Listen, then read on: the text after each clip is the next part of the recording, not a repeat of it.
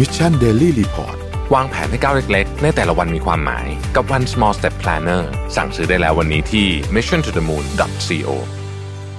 สวัสดีครับยินดีต้อนรับเข้าสู่ Mission Daily Report ประจำวันที่ 2 พฤศจิกายน 2564 นะครับ วันนี้คุณอยู่กับเรา 3 คนตอน7โมงถึง8โมงเช้าสวัสดีพี่แท็บสวัสดีพี่เอ็มครับ สวัสดีค่ะสวัสดีค่ะพี่สวัสดีครับครับ ผมวันนี้เริ่มต้นวันอังคารกันด้วยการอัปเดตตัวเลขการฉีดวัคซีนกันก่อนเลยครับว่าเป็นอย่างไรบ้าง เริ่มต้นวันนี้วันที่ ตัวเลขวันที่ 31 ตุลานะครับฉีดไปแล้วเนี่ย320,000 โดสนะครับรวมๆแล้วเนี่ย75.7 ล้าน เข็มที่ 1 42.3 เข็มที่ 2 30.9 และเข็มที่ 3 2.4 นะครับเป้าหมาย 100 ล้านโดสของเราครับสิ้นปีนี้เหลือเวลาอีกประมาณ 61 วันนะครับ73.29%นะครับตอนนี้เราควรจะฉีดให้ได้วันละ4 3 0 0 0นะครับแต่ว่าเสาร์อาทิตย์ก็ ดรอปลงไปเหลือประมาณ 3 0 0 0 0 0แต่วันธรรมดาสูงก็ไม่น่าจะมีปัญหาอะไรครับ ไปดูตัวเลขผู้ป่วยครับ สถานการณ์ผู้ป่วยอยู่ในโรงพยาบาลปกติประมาณ 43,000 และอยู่ในโรงพยาบาลสนามประมาณ 55,000 นะครับ เป็นผู้ป่วยอาการหนักลดลง 4 คนครับ อยู่ที่ 2,221 นะครับ และใส่เครื่องช่วยหายใจลดลง 6 คนครับ อยู่ที่ 494 นะครับ รักษาหาย 9,500 คนครับ นี่คือตัวเลขสถานการณ์ผู้ป่วยล่าสุดครับ ตัวเลขผู้ป่วยเมื่อวานรู้สึกว่าจะอยู่ประมาณ 10,000 ต้นๆถึงเกือบเกือบ11,000ประมาณนี้นะครับตัวเลขเศรษฐกิจครับเริ่มต้นที่เซตครับอยู่ที่ 1,613.78 นะครับติดลบ 0.59%นะครับหุ้นต่างประเทศครับเริ่มต้นที่ดาวโจนส์ครับบวก 0.43% NASDAQ บวก 0.19% NYSE บวก 0.45%ฟุตซี่ครับบวก 0.48%และห่างเสงติดลบตัวเดียวในกระดานนี้นะครับติดลบ 0.88%นะครับ ราคาน้ำมันดิบครับปรับตัวขึ้นเล็กน้อยนะครับ WTI ครับบวกขึ้นมา 1.40%อยู่ที่ 84.74 แล้วก็ Brent crude oil นะครับบวกขึ้นมา 1.46%บวกที่ 84.94 นะครับราคาทองคำครับบวกเช่นเดียวกันนะครับ ตอนนี้อยู่ที่ 1,788.90 นะครับ บวกขึ้นมา 0.31%นะครับ และคริปโตเคอเรนซีครับ เขียวทั้งกระดานเลยนะครับ บิตคอยครับ อยู่ที่ประมาณ 61,000ถึง62,000 นะครับ อีเทเรียมอยู่ที่ประมาณ 4,003นะครับ Binance 535นะครับ Cardano 1.98 Dogecoin 0.27 แล้วก็ Solana บวกค่อนข้างเยอะเลย บวกขึ้นมา 7%เลยนะครับ อยู่ที่ 203 นะครับ ครับ โอเค แต่ว่าเมื่อวานมีเหตุการณ์หนึ่งในกระดานคริปโต จะเรียกว่าเป็นกระดานคริปโตก็ไม่เชิงก็คือเป็นควันหลงจำได้ไหมมันมีคนทำเหรียญสควิต Squid เก Game มนะฮะแล้วเมื่อวานนี้มีเหตุการณ์ที่ในในภาษาในวงการเรียกว่ารักพูครับก็คือเป็นการเทเหรียญตัวเองทั้งหมด แล้วก็เอาเงินนักลงทุนไปแล้วก็ปิดตอนนี้เว็บเข้าไม่ได้นะฮะอ๋อก็สรุปมาเป็นฟรอดเพราะฉะนั้นใครจะก็ได้ตังค์ไปเยอะเหมือนกันนะเยอะครับได้เพราะว่าตังค์เยอะอยู่ราคาที่ขึ้นไปสูงที่สุดเนี่ยคืออยู่ที่เก้าหมื่นกว่าบาทนะใช่ใช่เกือบเกือบเก้าหมื่นบาท2,800ดอลลาร์สหรัฐนะครับใช่แล้วก็ลงมาสุดท้ายก็ล่วงมาศูนย์เลยครับเออลงมาศูนย์เลยนะฮะก็เหตุการณ์รักพูเกิดขึ้นได้เสมอเสมอกับเหรียญบ้าๆบอๆต้องพูดอย่างนี้นะฮะมูลค่าความเสียหายเนี่ยคิดเป็น2.1ล้านดอลลาร์สหรัฐอืม ใช้เวลาแค่5นาทีเท่านั้นห้านาทีครับใช่ก็นั่นแหละฮะเกิดขึ้นได้เกิดขึ้นได้ อันนี้การเป็นลงเรื่องทุธนรรมมีดาความอยู่เสี่ยงแล้วค่ะผู้ลงครับทุนผมการลงทุนศึษอันข้ออันมูลอันนี้มันแบบ จริงๆมันก็ใจลงทุนเห็นเห็นแนวโน้มตั้งแต่แรกๆแล้วน่าจะว่าไปอืมนะฮะทีนี้อะเราพาไปดูที่กรุงเทพมหานครบ้างนะครับ เมื่อวานนี้เป็นวันแรกที่ได้รับอนุญาต ไม่ใช่สิ ต้องบอกว่ากลับมา เปิดเมือง เปิดเมืองนะฮะแล้วก็มีการอนุญาตให้ขายแอลกอฮอล์ในร้านอาหารได้นะครับ แต่ก็ไม่วายนะฮะไม่วายที่จะเดี๋ยวจะไปคุยในสนทนาหาธรรมคืนนี้แบบยาวๆ แต่ว่าผมพูดแบบเร็วๆก่อนนะฮะเอ่อเมื่อวานเนี้ก็ไปผู้ก็เอ่อผู้ว่าราชการกทมผู้ว่ากทมเนี่ยไปให้สัมภาษณ์ที่ไอคอนสยามนะฮะก็ให้สัมภาษณ์บอกว่านั่งดื่มแอลกอฮอล์ในร้านตามมาตรฐานชาได้ถึงสามทุ่มนะฮะครับเอ่อทีนี้เอ่อ แต่ว่าทางสมาคมเนี่ยขอเพิ่มเป็นห้าทุ่มนะครับผู้ว่าบอกว่าไม่ได้นะเพราะว่าก็ต้องค่อยๆเป็นค่อยๆไป แล้วก็เอ่ออันเนี้ยผมอยากขีดเส้นใต้ตรงนี้ กรณีให้ดื่มถึงเวลาสามทุ่มถ้าสองสัปดาห์ยังไม่ดีขึ้นไอ้ไม่ดีขึ้นนี่คืออะไรไม่ดีขึ้นอืมนะฮะเราต้องคิดกันอีก แต่ถ้าดีขึ้นประชาชนหรือผู้ประกอบการให้ความร่วมมือดี ก็อาจจะประเมินให้ซะหน่อยว่าเดี๋ยวจะขยับให้หนึ่งถึงสองชั่วโมงนะฮะหรือสามชั่วโมง ครับ ประโยคนี้เนี่ย พูดเลยแล้วกัน มันเป็นประโยคของเจ้าขุนมุนนายในอดีตอืมคือเหมือนกับ เฮ้ย คุณทำตัวดีๆนะทำตัวดีนะเว้ยเชื่อฟังเป็นเด็กดีนะเว้ยถ้ามีอะไรขึ้นมาเนี่ย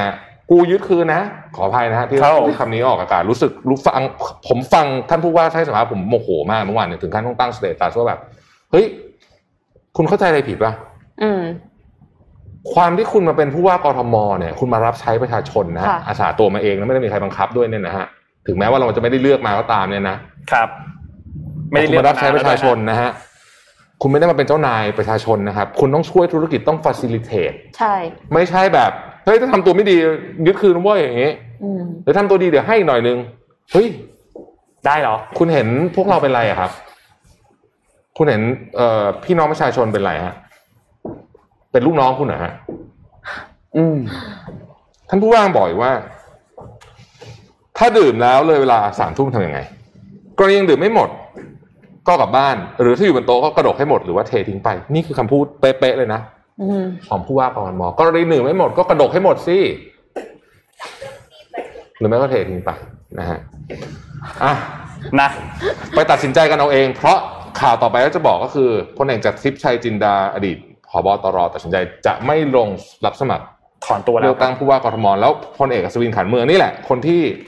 ผมขอขอใช้คำว่ารู้แก่อำนาจเนี่ยนะจะเป็นคนลงก็คนกรุงเทพก็จำไม่ให้ดีๆแล้วกันแต่ไม่ต้องห่วงเดี๋ยวใกล้เลือกตั้งเราจะมารีวิวให้ทุกท่านฟังอีกทีว่าผลงานของผู้ว่าอัศวินขวัญเมือง นอกจากคลองอะไรนะคลององค์อ่างแล้วมีอะไรบ้างนะฮะอันนั้นเรียกว่าเป็นผลงานเอกกันเลยทีเดียวนะฮะครับ เอาล่ะแต่จริงๆแล้วเนี่ยก่อนหน้านี้พลเอกพลตำรวจเอกจากทิพย์เนี่ยก็ลงพื้นที่เยอะมากนะใช่ใช่มีใช่ช่วงหนึ่งที่ที่ลงพื้นที่เยอะมาก แต่ว่าสุดท้ายแล้วพอมีข่าวลือว่าเสียงจากพรรคพลังประชารัฐในพรรคเองอะอาจจะมีบางส่วนที่ไม่ได้สนับสนุน แล้วก็ดูช่วงหลังๆพลังประชารัฐสั่นคลอนเหลือเกินสังคมก็ก็ก็ทำให้ชื่อของพลเอ่อคุณจักรทิพย์เนี่ยหลุดไป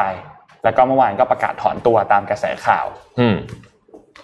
อะนะฮะอันนี้ก็เป็นข่าวแรกเนาะ แต่จะได้เลือกกันเมื่อไหร่นี่ไม่รู้นะฮะยังได้เลือกครั้งเมื่อไหร่ก็ไม่รู้อะเมื่อวานก็มีอีกข่าวหนึ่งเมื่อวานจริงๆก็มีเรื่องเยอะมากเลยนะครับเมื่อวานมอร์ดาน่ามาถึงแล้วนะครับอืมมอร์ดาน่ามาถึงแล้วนะครับ อันนี้ก็ต้องก็น่าจะเป็นสร้างประวัติศาสตร์หน้าใหม่ให้กับการพรีออเดอร์สินค้า อืมนะฮะคุณเคหยน้าพใหม่รีออเดอร์เลยนานมาขนาดนี้ไหมล่ะโอ้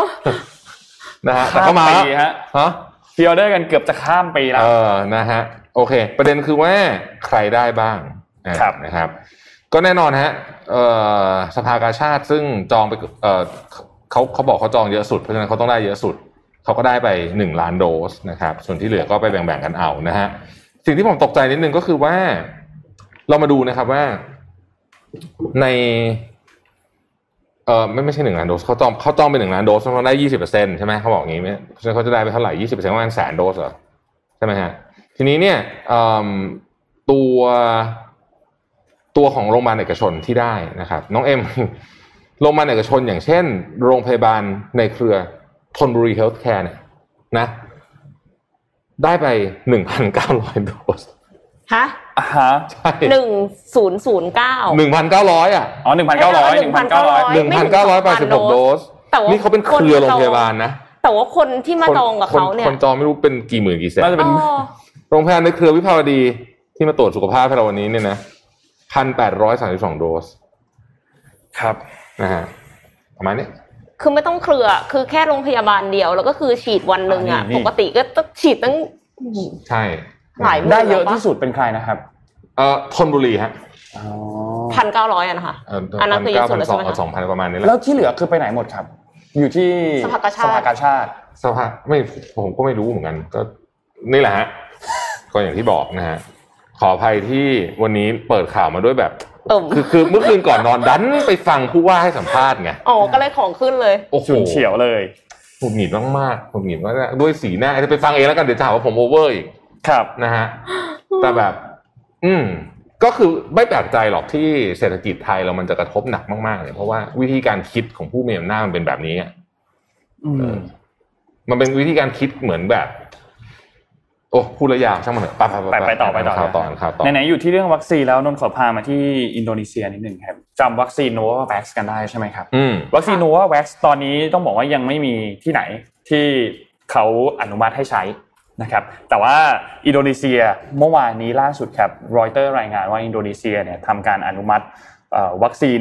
โปรตีนซับยูนิตของ Novavax นะครับได้รับการอนุมัติให้ใช้เป็นกรณีฉุกเฉินในอินโดนีเซียเรียบร้อยแล้วทำให้ตอนนี้เป็นประเทศแรกของโลกนะครับที่อนุมัติใช้วัคซีนยี่ห้อดังกล่าวนะครับก็ตอนนี้เนี่ยทางด้านของผู้พัฒนาวัคซีนเองเขาก็พยายามที่จะยื่นขอใช้เป็นกรณีฉุกเฉินในอีกหลายที่ ไม่ว่าจะเป็นที่สหราชอาณาจักรเองฟิลิปปินส์อินเดียแคนาดาแล้วก็ที่ยุโรปด้วยนะครับ ก็พยายามที่จะขออนุมัติอยู่ ก็น่าสนใจครับ เพราะว่าน่าจะเป็นประเทศแรกๆเลยแหละที่ได้ ล็อตแรกเร็วๆนี้อืมแล้วพอเรารู้แล้วได้เห็นแล้วเนี่ยก็ต้องรอดูในเรื่องของผลว่ามันเวิร์กจริง ๆ หรือเปล่า เพราะว่าประวัติมาช่วงแรกๆเนี่ยชื่อเสียงมาค่อนข้างดีเลยอืมสำหรับ Novavax นะครับคนรอตัววัคซีนชนิดนี้เยอะมากนะครับ แล้วก็ใช่ในการทดสอบช่วงเฟสที่ 3 ที่ทดสอบที่สหรัฐอเมริกาเนี่ยก็สามารถป้องกันอาการป่วยขั้นกลางและรุนแรงได้รวมๆแล้ว90.4%เลย นะครับก็น่าสนใจครับ แล้วก็อินโดนีเซียเนี่ยเขาสั่งจองวัคซีน Novavax ไปแล้วเนี่ย 20 ล้านโดสในปีนี้นะครับก็คาดว่าน่าจะเร็วๆนี้น่าจะได้นะครับแล้วนอกจากนี้ทางด้านของ Novavax เองเนี่ยก็ประกาศว่าจะส่งมอบวัคซีนเข้าโครงการ COVAX มากกว่า 1,100 ล้านโดสด้วยนะครับแล้วก็จะจัดส่งไปในปีนี้ถ้าหากว่าสามารถได้รับอนุมัติเป็นกรณีฉุกเฉินจาก WHO เรียบร้อยแล้วนะครับ น่าสนใจครับ มีมีคนถามมาในอินบ็อกซ์เมื่อคืนขอขอกลับไปที่เรื่องโมเดอร์นาหน่อยครับผมถ้าจองกระเป๋า Air m a s จะต้องพ r ออเดอร์นานขนาดนี้หรือเปล่าถามไม่จริงมันเขาตลกมากเลย ผมไม่รู้เหมือนกันนะกระเป๋า Air m a s เขาพ r ออเดอร์นานนะหรือมันพ r อเป็อนเดอร์แบได้ดหรือเปล่าโจ๊กนะฮะอะการประชุมสำคัญที่กลาสโกนะฮะครัยับงคงดำเนินต่อไปนะครับ แล้วก็มีเรื่องออกออกมาในหลากหลายแง่มุมมาก วันนี้ชวนมาดูรายงานฉบับหนึ่งของนิก k ีเอเชียซึ่งเป็นอีกสื่อหนึ่งที่เกาะติดเรื่องนี้นะครับ รายงานฉบับนี้เนี่ย ชื่อว่า global heating the threat to Asia คือเขาพูดอย่างนี้เอาเริ่มเริ่มต้นสาระสำคัญก่อน ถ้าเกิดสภาพอากาศรุนแรง ซึ่งมันเริ่มอยู่แล้วในช่วงนี้นะฮะที่ไหนโดนหนักสุดอืมคำตอบคือเอเชีย แล้วถ้าจะเจาะลงไปกว่านั้น เอเชียแถบบ้านเรา หนักสุดคำถามคือทำไม เพราะว่าเอ่อเมืองขนาดใหญ่ที่อยู่ยกตัวอย่างเช่นเซินเจิ้นกวางโจวหรือกรุงเทพฟิลิปเอ่อกรุงมะนิลาอย่างเงี้ยนะ มันมันต่ำอืมเทียบกับเมืองชายฝั่งที่อยู่ที่อื่นอืมนะฮะเทียบกับเมืองขนาดใหญ่ที่อยู่ที่อื่นที่เป็นชายฝั่งเนี่ยอะมันมันมันต่ำอยู่แล้วคือมันมีความเสี่ยงมากอยู่แล้วนะครับ จะเห็นว่า global risk index เห็นไหมแดงๆเข้มๆอะเนี่ยมุมไบเนี่ยนะเอ่อกรุงเทพอะไรเนี่ยนะฮะเนี่ยเกี่ยวกับฐานะด้วยไหมคะใช่ใช่น้องเอ็มพูดถูกครับ เกี่ยวกับเรื่องเงินด้วยครับ คือเขาบอกว่าอย่างยกตัวอย่างเช่นเนเธอร์แลนด์อะอ่าเนเธอร์แลนด์นี่ชัดเนเธอร์แลนด์เนี่ย จริงๆความเสี่ยงสูงมากๆเลยนะค่ะแต่ว่าเขามีระบบบริหารการจัดการที่ดีมากเขามีเทคโนโลยีที่ดีมากในการจัดการ เพราะฉะนั้นเขาก็จะถูกลดอันดับความเสี่ยงลงนะแต่ว่าไอ้ไอ้ไอ้เมืองที่ไม่ค่อยมีเงินน่ะก็จะมีปัญหาหน่อยหนึ่งนะฮะถูกต้องทีนี้ มันมันน่าสนใจที่ในรายงานฉบับนี้เนี่ยสองเมืองที่ถูกพูดถึงเยอะมากคือกรุงเทพและกรุงมะนิลาอืมครับนะฮะกรุงเทพและกรุงเทพถูกถูกถูกพูดถึงเยอะมากเขาเขาเขาประมาณขนาดนี้เขาบอกว่าเอาเบาๆก่อน กวางโจวเนี่ยนะ กวางโจวเนี่ย ขอแค่น้ำสูงขึ้น20เซนไม่เยอะเลยนะ20เซนโดยเฉลี่ยเนี่ยนะฮะแค่นี้เนี่ย กวางโจวก็เหนื่อยละอืมนะฮะแค่นี้กวางโจวกวางโจวก็เหนื่อยแล้วนะครับเอ่อทีนี้เขาบอกว่าจะดูยังไงว่าหลังจากนี้มันจะแย่ค่ะ ก็ต้องมาดูภาพต่อไปนะฮะภาพต่อไปเนี่ย ใน20ปีที่ผ่านมาเขาไปดูเอ่อภัยธรรมชาติอืมนะฮะ20ปีที่ผ่านมาเนี่ย มีภัยธรรมชาติมากกว่าร้อยปีก่อนรวมกัน เยอะด้วยค่ะนะฮะคำถามคือว่า เอ๊ะแล้วมันมาจากเรื่อง Exponential growth เออคือ exponential growth จริงๆเนี่ยดูกราฟแล้วก็เห็ใช่นนะมันไม่ควรจะมีเออมัน exponential growth จริงๆคำถามแต่ว่าคำถามก็คือว่าแล้วมันมาจากฝีมือมนุษย์ทั้งหมดหรือเปล่าเขาบอกก็ไม่ใช่บางอย่างมันก็เป็นของที่มาจากธรรมชาติอยู่แล้วแต่ climate change จะเห็นได้ว่าเป็นตัวเร่งนะค่ะฮะที่ทำให้เป็นแบบนี้ ไปดูในเอเชียนะฮะใครบ้างที่เจอหนักสุด จีนนี่หนักสุดอยู่ละอืมจีนเจอทุกอย่าง พายุน้ำท่วม หินถล่มไอ้ดินถล่มอะไรอะ แต่แล้งพื้นที่เขาก็ใหญ่ด้วยอะถูกถูกถูกใช่อันนั้นก็ต้องก็ต้องอาจจะต้องตัดเขาอินเดียกับจีน ซึ่งเป็นสองสองประเทศที่ใหญ่เลยแต่ประเทศถัดมาที่หนักมากคือฟิลิปปินส์ฮะค่ะเราก็จะได้ยินข่าวบ่อยๆใช่ไหมฟิลิปปินส์อินโดเวียดนามหนักนะฮะอืมประเทศไทยเราก็อยู่ลำดับสิบกว่านิดๆก็ไม่เบาเหมือนกัน ไม่เบาเหมือนกันประเทศไทยเราเนี่ย flood ซะเยอะ flood เยอะนะฮะแล้วก็ประเทศไทยเราเนี่ยก็จะมีอย่างเทียบกับเกาหลีใต้อย่างเงี้ยประเทศไทยเรามีเยอะกว่านะ เรารู้สึกเหมือนเกาหลีใต้เขาโดนไอ้นู่นไอ้นี่เยอะใช่ไหมแต่ไม่อะเราเยอะกว่านะฮะเอิ่มทีนี้เนี่ย ไปดูภาพถัดไปนะครับเขาเจาะลงมาเลยที่เซาท์อีสเอเชียเขาบอกว่าเฮ้ยไอ้ climate change เนี่ยมันไม่ได้เกิดมันคนชอบคิดว่ามันเป็นน้ำท่วมอะไรอย่างเงี้ยใช่ไหมเออแบบเกิดแล้วมันจะน้ำท่วมเกิดแล้วจะนู่นนี่แต่จริงไม่ใช่ สาเหตุที่ประเทศที่ไม่รวยอะค่ะจะมีปัญหากว่าประเทศที่รวยเพราะงี้ฮะปัญหาใหญ่ที่สุด อันหนึ่งที่ในรายงานฉบับนี้ก็พูดถึงเนี่ยนะคือการขาดแคลนอาหาร การขาดแคลนอาหาร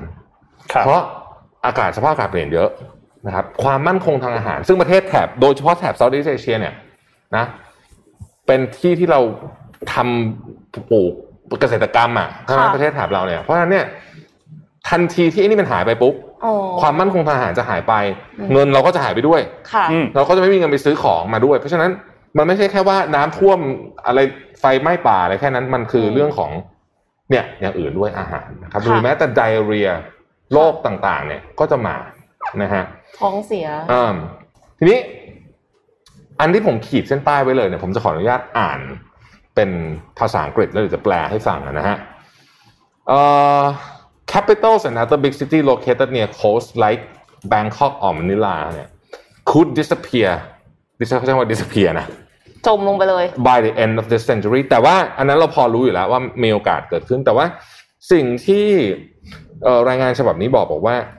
ภายในปี 2030เนี่ยมันจะมีสิ่งที่เรียกว่า a once in a decade flood คือ 10 ปีมีหนนะน้ำท่วมใหญ่เนี่ยนะฮะค่ะ could submerge nearly all of Bangkok all of Bangkok เลยนะ นี่เห็นไหม percent อืม percentage of percentage city area เนี่ยคือเกือบร้อยเลยค่ะนะฮะแล้วก็ 87%ของมะนิลา นั่นหมายความว่าในบรรดาประเทศแถบเมืองใหญ่ๆแถบเนี้ยมะนิลาไทเปจาการ์ตาโตเกียวโซลฮ่องกงอะไรพวกเนี้ยเราเนี่ยมีความเสี่ยงสูงสุดอื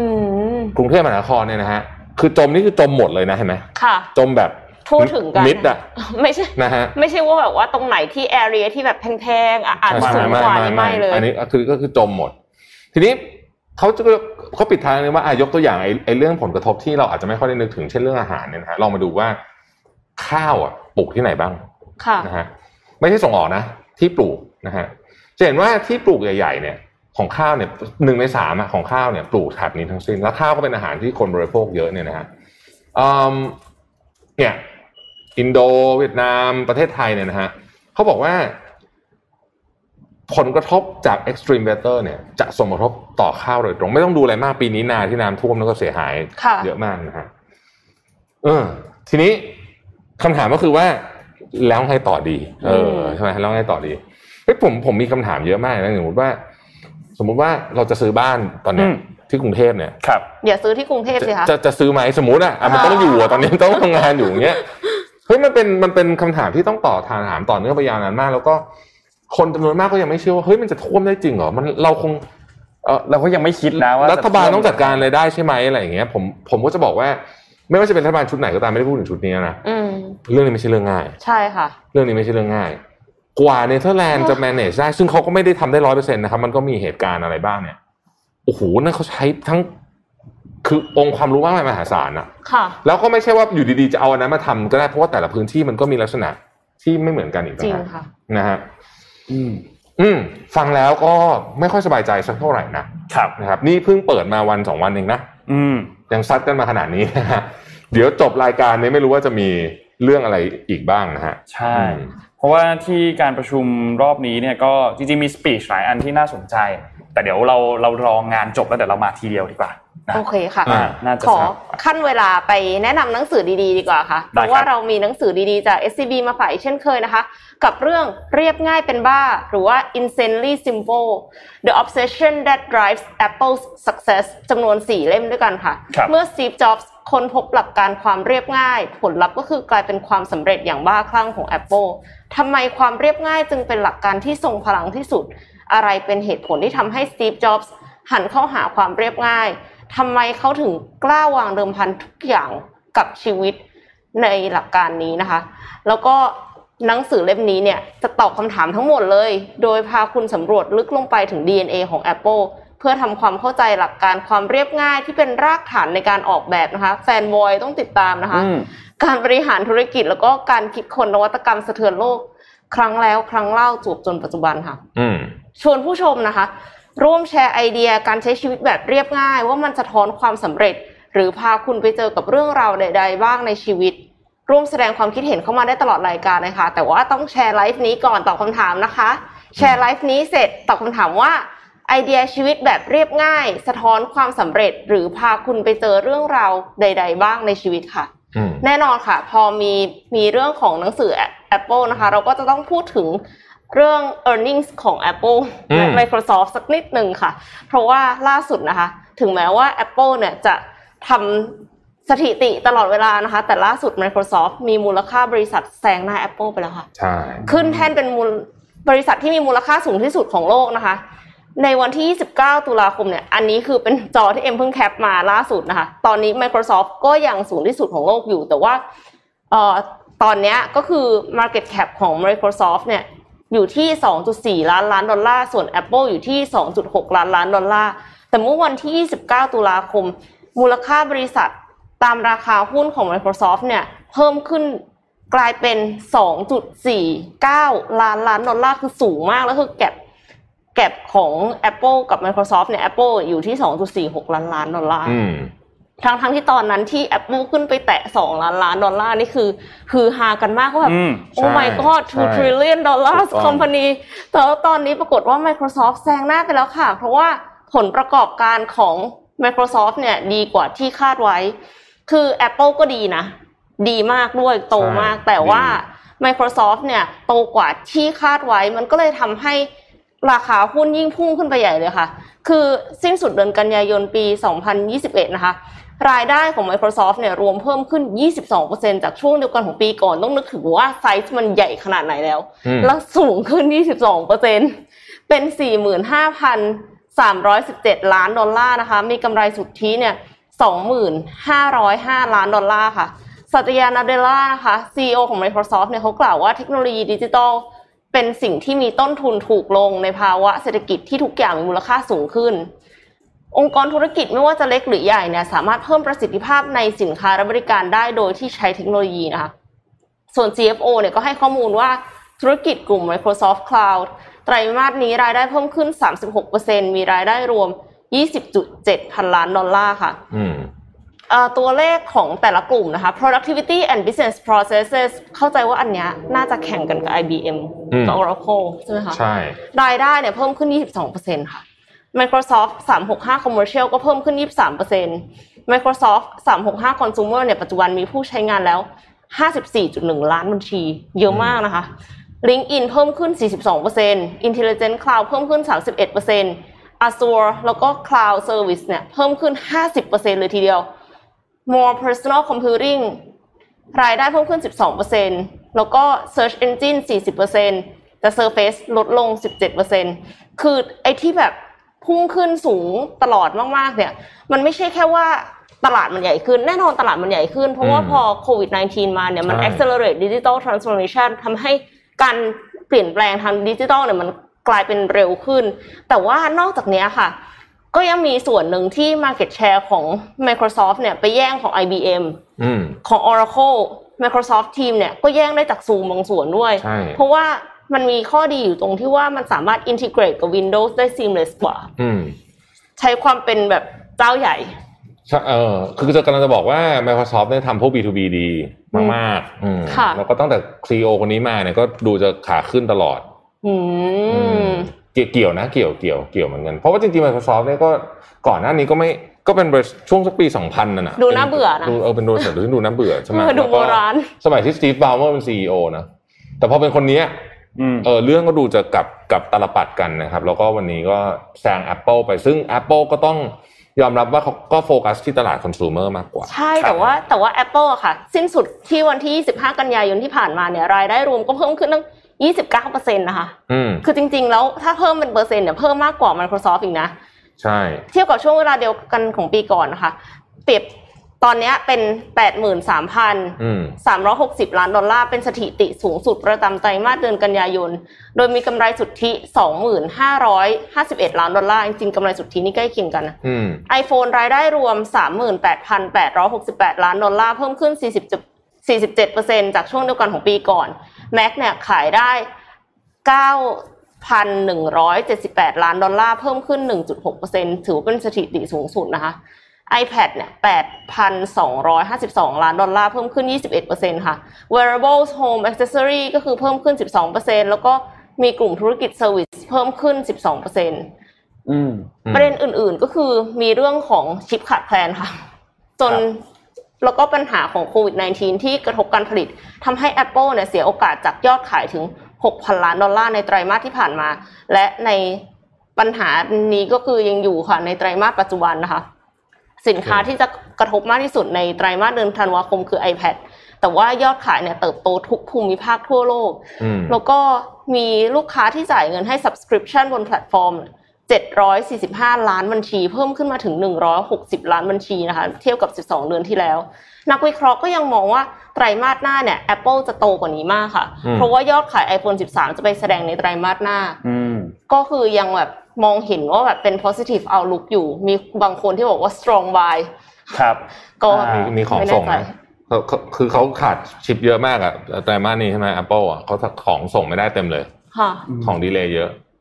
จากเรื่องของไมโครชิปนะฮะเอาแต่มีคนถึงแก้ยังไงข่าวก็คงไม่ไม่นานเท่าโมเดอร์นาหรอกค่ะเออใช่ครับแต่มีมีคนแก้ข่าวโมเดอร์นาหนึ่งว่าต้องคูณสิบกับ10ถึงสิบสองนะครับ มันเป็นเหมือนกับ เข้าใจว่ามันคือไอเนี่ยค่ะเขาเรียกว่าอะไรนะอ๋อเป็นขวดใหญ่เหมือนสกัมบมติว่าว่าเป็นขวดใหญ่ขวดแล้วก็เสร็จแล้วก็มันต้องคือมันต้องเป็นอ่าอะไรมันได้สักอย่างเนี่ยเอาผมผมไม่แน่ใจเทคนิคแต่ว่าใช่ใช่ขอขออภัยเมื่อกี้ตัวเลขที่ผมพูดต้เวองลาคูดูณดสิบถึงสิบสองนะฮะเราเรามาดูตัวเลขกันอีกสักทีหนึ่งเพื่อความชัวร์นะครับ ถ้าได้ครับคูณแล้วนะฮะอะคูณเอ่อสิบแล้วกันง่าย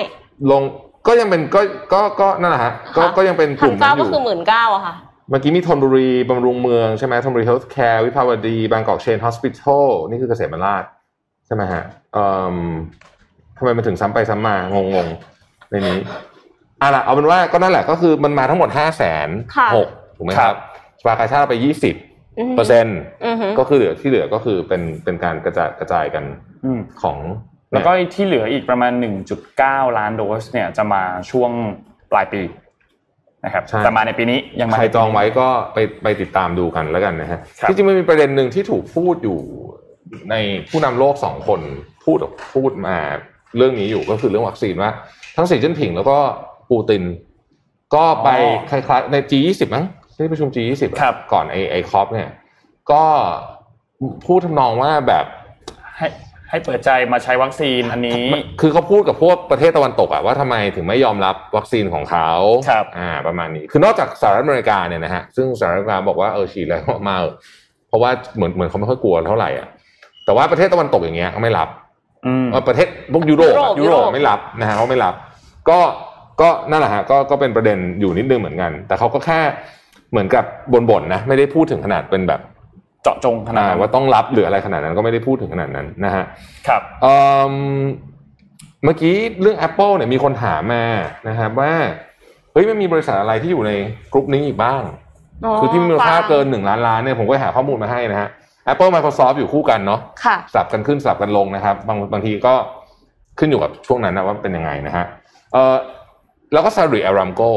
อ่านะ Saudi Aramco นี่ก็คือบริษัทน้ำมันที่ใหญ่มากนะฮะค่ะใหญ่มากจริงๆนะครับ Alphabet ค่ะนะครับ Google อ่า Google นะครับ Amazon นะฮะเป็นต้นนะฮะอันนี้ผมยกตัวอย่างเป็นต้นนะคือไม่ใช่มันมีอีกนะฮะเอ่อเทสลาก็เพิ่งข้ามมานะฮะเทสลาวันก่อนก็เพิ่งมีวิวาทะระหว่างเอ่อใครนะเจ้าหน้าที่ U เจ้าหน้าที่นะฮะกับ UN ลูกพี่ครับทำนองว่าขอแบ่งอะไรนะเดี๋ยวนะคือเออมันพูดมันอะไรเริ่มเริ่มต้นจากข่าวประมาณว่า ทรัพย์สินของอีลอนมัสก์ มันขึ้นมาเยอะมากอ่าสูงมันนนจำตัวเลขเป๊ะๆไม่ได้ แต่ว่าเขามีการเปรียบเทียบกันก็คือเป็น 3 เท่าของวอร์เรนบัฟเฟตแล้วอ๋ออมทีนี้พอตัวเลขมันขึ้นมาขึ้นมาเยอะมากแบบนี้เนี่ย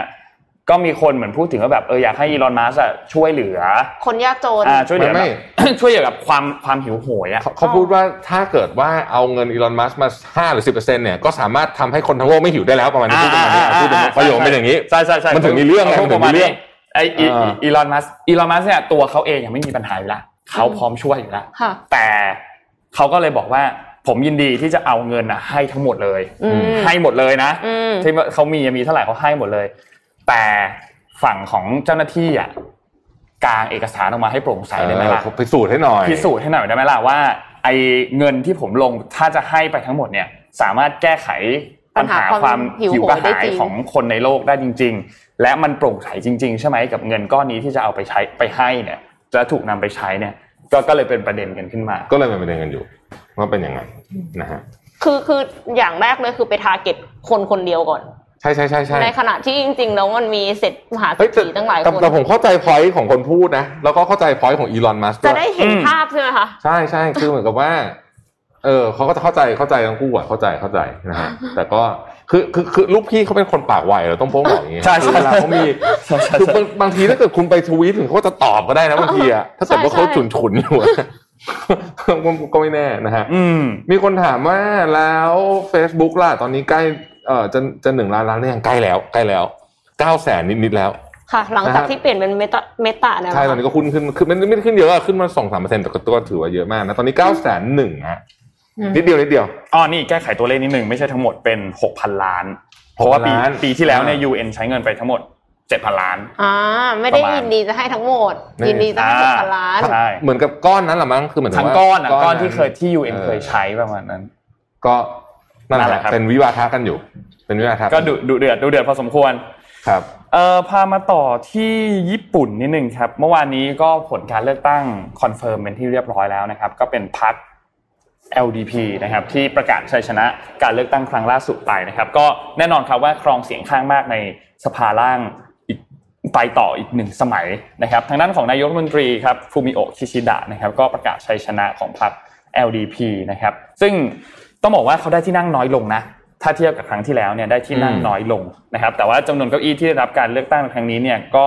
มากพอที่จะเกินกึ่งหนึ่งแล้วนะครับก็ครองเสียงข้างมากได้สำเร็จ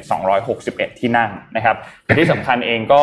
มีพักร่วมด้วยนะครับสำหรับโคมิอิโตะนะครับหรือว่าพัก NKP เนี่ยนะครับมีอีก 32 ที่นั่งนะครับก็รวมๆแล้วเท่ากับว่ามี 293 ที่นั่งนะครับก็ทำให้ยังคงได้รับความไว้วางใจให้บริหารหน้าที่ในประเทศต่อไปนะครับแต่ว่าอย่างไรก็ตามก็ ก็ในช่วงโควิดที่ผ่านมาการบริหารต่างๆ ที่ผ่านมาตอนนั้นเนี่ยพักก็ได้รับเสียงวิพากษ์วิจารณ์ค่อนข้างเยอะนะครับแล้วก็รอให้เนี่ยแหละคณะรัฐมนตรีรัฐบาลชุดใหม่เนี่ยเข้ามาบริหารจัดการนะครับ เพราะว่าในช่วงที่คุณโยชิฮิเดะสึกะเอ่อดำรงตำแหน่งการแก้ปัญหาเรื่องของโควิดที่ญี่ปุ่นเองก็ไม่ไม่ค่อยดีเท่าไหร่อืมนะครับแล้วก็ได้รับเสียงวิพากษ์วิจารณ์เยอะแล้วก็สุดท้ายก็ลาออกในช่วงต้นเดือนตุลาคมที่ผ่านมา คุณคิชิดะซึ่งชนะการเลือกตั้งในเป็นในพักขึ้นเป็นหัวหน้าพักก็หลังจากนั้นไม่นานก็ประกาศยุบสภาอืมแล้วก็บอกว่าจะมีการเลือกตั้งในช่วงปลายเดือนตุลาคม อันนี้ก็เลือกตั้งเสร็จเรียบร้อยแล้วนะครับ หลังจากนี้ก็ติดตามครับ ในเรื่องของการจัดตั้งคณะรัฐมนตรี จัดตั้งอืมรัฐบาลขึ้นมาว่าญี่ปุ่นเนี่ยจะกลับมาผงาดได้ไหม และสามารถที่จะจัดการปัญหาโควิด -19 ที่อยู่ในประเทศได้ดีแค่ไหน นะครับเพราะว่าที่นั่งค่อนข้างเยอะเลย ก็คือค่อนข้างแบบค่อนข้างขาดแหละนะครับเพราะว่าจริงๆกึ่งหนึ่งต้องการแค่ 233เท่านั้นเอง แต่ตอนนี้รวมกับพรรคร่วมก็มีอยู่ 290 กว่าเลย ใครอยากไปเที่ยวญี่ปุ่น เตรียมพร้อมนะฮะคิดว่าไม่อีกไม่นานละดูทรงละนะครับน่าจะน่าจะเริ่มแล้วนะฮะใกล้ๆแล้วเพราะว่าตอนนี้เนี่ยหลายประเทศเริ่มอนุญาตให้เกิดการเดินทางมากขึ้นประเทศที่ strict มากเช่นออสเตรเลียอย่างเงี้ยนะฮะเปิดสนามบินละไม่ได้ให้เราไปนะหมายถึงว่าให้เดินทางกันนะฮะ เรายังไปไม่ได้แต่ยังว่าไม่มีใครรับเราอะยังค่ะยังไม่ค่อยมีเฮ้ยแต่เราเปิดรับต้องหกสิบเราเนี่ยเป็นประเทศที่เปิดเยอะ เราใจกว้างมากเลยค่ะใช่เปิดเยอะมากนะครับ63สามประเทศอะเมื่อวานนี้เปิดเมืองวันแรกบรรยากาศเป็นยังไงบ้าง ถือว่าเอ่อรถติดมีความคึกคักพอสมควรรถติดมากเอ่อหครัมาบยถึงว่าเอ่อหมายถึงว่าไอเนี้ยนักท่องเที่ยวนักท่องเที่ยวอะอ๋อนะฮะเอ่อไม่ไม่ไม่ไม่ไม่ได้เยอะจำนวนไม่ได้เยอะมาก แต่ว่าเอ่อสัญญาณดีค่ะนะครับ แล้วก็มีไฟล์บินเข้ามาพอสมควรตัวเลขนี่ไม่ต้องไปสนใจมันหรอกแต่ว่า อยากให้เปิดดูไฟล์เรดาร์ไอไอไอเว็บที่เขาไว้ดูว่าเครื่องบินอยู่ไหนบ้างอ๋อเราจะเห็นเลยว่าเทียบย้อนหลังกันไปสักสามเดือนเนี่ยตอนเนี้ยประมาณเครื่องบินแถบเนี้ยคือคักขึ้นเยอะนะครับเมื่อวานก็มีนักท่องเที่ยวเดินมาพอสมควร แล้วก็มีนักท่องเที่ยวที่จองมาอีกเป็นหลักประมาณเป็นหลักหมื่น มันมันมันเปลี่ยนขึ้นเปลี่ยนขึ้นเปลี่ยนเปลี่ยนขึ้นเปลี่ยนลงตลอดแต่ว่าเป็นหลักหมื่นนะครับ แต่ว่าเอ่อผู้ในวยการท่าอากาศยานสุวรรณภูมิเองก็ยอมรับว่ามีปัญหาเหมือนกันนะเนื่องจากว่าเป็นวัน วันแรกนะครับ ก็มีปัญหาเหมือนกันในการที่จะบริหารจัดการนักท่องเที่ยวที่เข้ามานะฮะเพราะว่ากฎเกิดอะไรมันเปลี่ยนหมดเลยนะตอนนี้มันไม่มีกักตัวใช่ไหมค่ะ มันก็ก็ก็ก็ก็ก็ก็ใช้ได้นะฮะก็อืมก็มีความวุ่นวายนิดหนึ่งนะฮะคือคุณกิตกิติพงศ์กิติขจรเนี่ยนะฮะเขาบอกว่าวันแรกของการดำเนินงานตามนโยบายเปิดประเทศเป็นเรื่องความคึกคักนะครับ ก็ทุกหน่วยงานเนี่ยก็ยอมทำงานกันเต็มที่นะครับ ก็ยอมรับว่ามีปัญหาบ้างนะฮะก็แก้ปัญหาเฉพาะหน้ากันไปนะครับ มีเที่ยวบินทั้งในและต่างประเทศทั้งหมดเนี่ยสามสามร้อยห้าสิบห้าเที่ยวนะฮะนะครับเอ่อเป็นเที่ยวบินระหว่างประเทศหกสิบเอ็ดเที่ยวนะครับต่อประมาณนี้นะฮะแล้วก็เอ่อเที่ยวบินแรกที่เดินทางถึงนะครับ คือเที่ยวบินของ ANA บินมาจากนาริตะ อืมนะครับ ก็หวังว่าจะเป็นไปได้ด้วยดี เราอยากเห็นภาพแบบเนี้ย กลับมาอีก โดยไม่มีโดยเวไม่ฟกระตุกผ้าที่ใหญ่เกินไปนะคือคือยังไงเวฟผ้ามาแน่ แต่ว่าอ่ใช่ใช่โดยที่ไม่อย่ามีใหญ่เกินไปได้ไหมอย่าใหญ่เกินไปเอาแบบเอาอยู่เอาแบบค่ะเอาอยู่นะฮะเพราะว่าคนติดโควิด เวลาจะติดก็ติดจริง ๆ ล่าสุดบุคคลที่ต้องบอกว่าเป็นไฮโปรไฟล์นิดนึงเหมือนกันนะไม่ไม่นิดอะไฮโปรไฟล์เลยนะฮะก็คือโฆษกทำเนียบข่าวนะครับ เจนซากี้นะฮะเธอเพิ่งเปิดเผยว่า เธอมีผลตรวจติดโควิด -19 เป็นบวกเมื่อวันอาทิตย์ นะฮะวันอาทิตย์ที่ผ่านมาเนี่ยค่ะเอ่อล่าสุดที่เจอกับประธานาธิบดีโจไบเดนเนี่ยคือวันอังคารค่ะเพราะฉะนั้นก็ต้องบอกว่าหวาดเสียวเลยทีเดียวอืมนะครับ หวาดเสียวเลยทีเดียวนะครับเอ่อรายงานบอกเลยบอกว่า เธอเอ่อทันทีที่ทราบผลตรวจปุ๊บ เธอก็เอ่อเอ่อเข้ารับการกักตัวนะฮะวันนั้นที่เจอโจไบเดนเนี่ย เธอนั่งอยู่กับประธานาธิบดีเนี่ยห่างกัน 1.8 เมตร ก็คือก็ประคือมาณไม่เนี้ถึยงสองเมตรอะประมาณเนี้ยเออโดยใส่หน้ากากทั้งคู่เฮ้ยแต่เดี๋ยวนี้ผมไม่ค่อยเห็นเขาใส่หน้ากากกันเลยนะ หมายถึงว่าที่อเมริกา ใช่ใช่ก็เลยไม่แน่ใจว่าใส่หน้ากากหรือเปล่าจริงนะฮะหรือเปล่าเอิ่มโดยโจไบเดนเนี่ยเพิ่งตรวจโควิด เมื่อวันเสาร์นะฮะก่อนที่จะไป G20 นะครับ แล้วก็ไปไปต่อที่ COP 26 ที่กลาสโกว์เนี่ยนะ ก็เอิ่มตอนเนี้ยนโยบายใหม่ คือตรวจเป็นโควิดใช่ป่ะตรวจตรวจตรวจหายเมื่อไหร่ปุ๊บกักตัวอีกสิบวัน แล้วก็ทำงานต่อได้ อืมนะฮะอืมสิบวันเองเหรอคะสิบวันเองสิบวันสิบวันเองนะครับ ก็หวังว่าเออจะไม่เป็นคลัสเตอร์ทำเนียบข่าวนะน่ากลัวนะฮะครับ อืมพามาต่อดูเรื่องนี้ดีกว่าเรื่องนี้ค่อนข้างน่าสนใจ SCB EAC ครับเขาเอาข้อมูลคะแนนความสุขของคนไทย ซึ่งจริงๆ อันนี้มันเป็นรายงานของ World Happiness Report หรือว่า WHR นะครับเขาจะวัด happiness score เนี่ยเขาวัดทุกทุกปีแล้วค่ะนะครับทีนี้เขาก็จะจัดอันดับทุกประเทศทั่วโลกเนี่ยนะครับเป็นประจำซึ่งก็มีการสอบถามกลุ่มตัวอย่างเนี่ยประมาณ 1,000 คนอืมต่อประเทศต่อปีนะครับว่ามีความสุขมากน้อยแค่ไหนนะครับคะแนนที่สูงที่สุดก็คือเต็มสิบน้อยที่สุดก็คือศูนย์นั่นแหละนะครับแล้วก็เอาค่าเฉลี่ยอันนั้นเนี่ยมาเป็นตัวแทนคะแนนความสุขของแต่ละประเทศนะครับ ทีนี้ อันเนี้ยเนี่ยจะเป็นคะแนนเฉลี่ย 3 ปีย้อนหลังตั้งแต่ปี 2561 จนถึงปี 2563 นะครับ ซึ่ง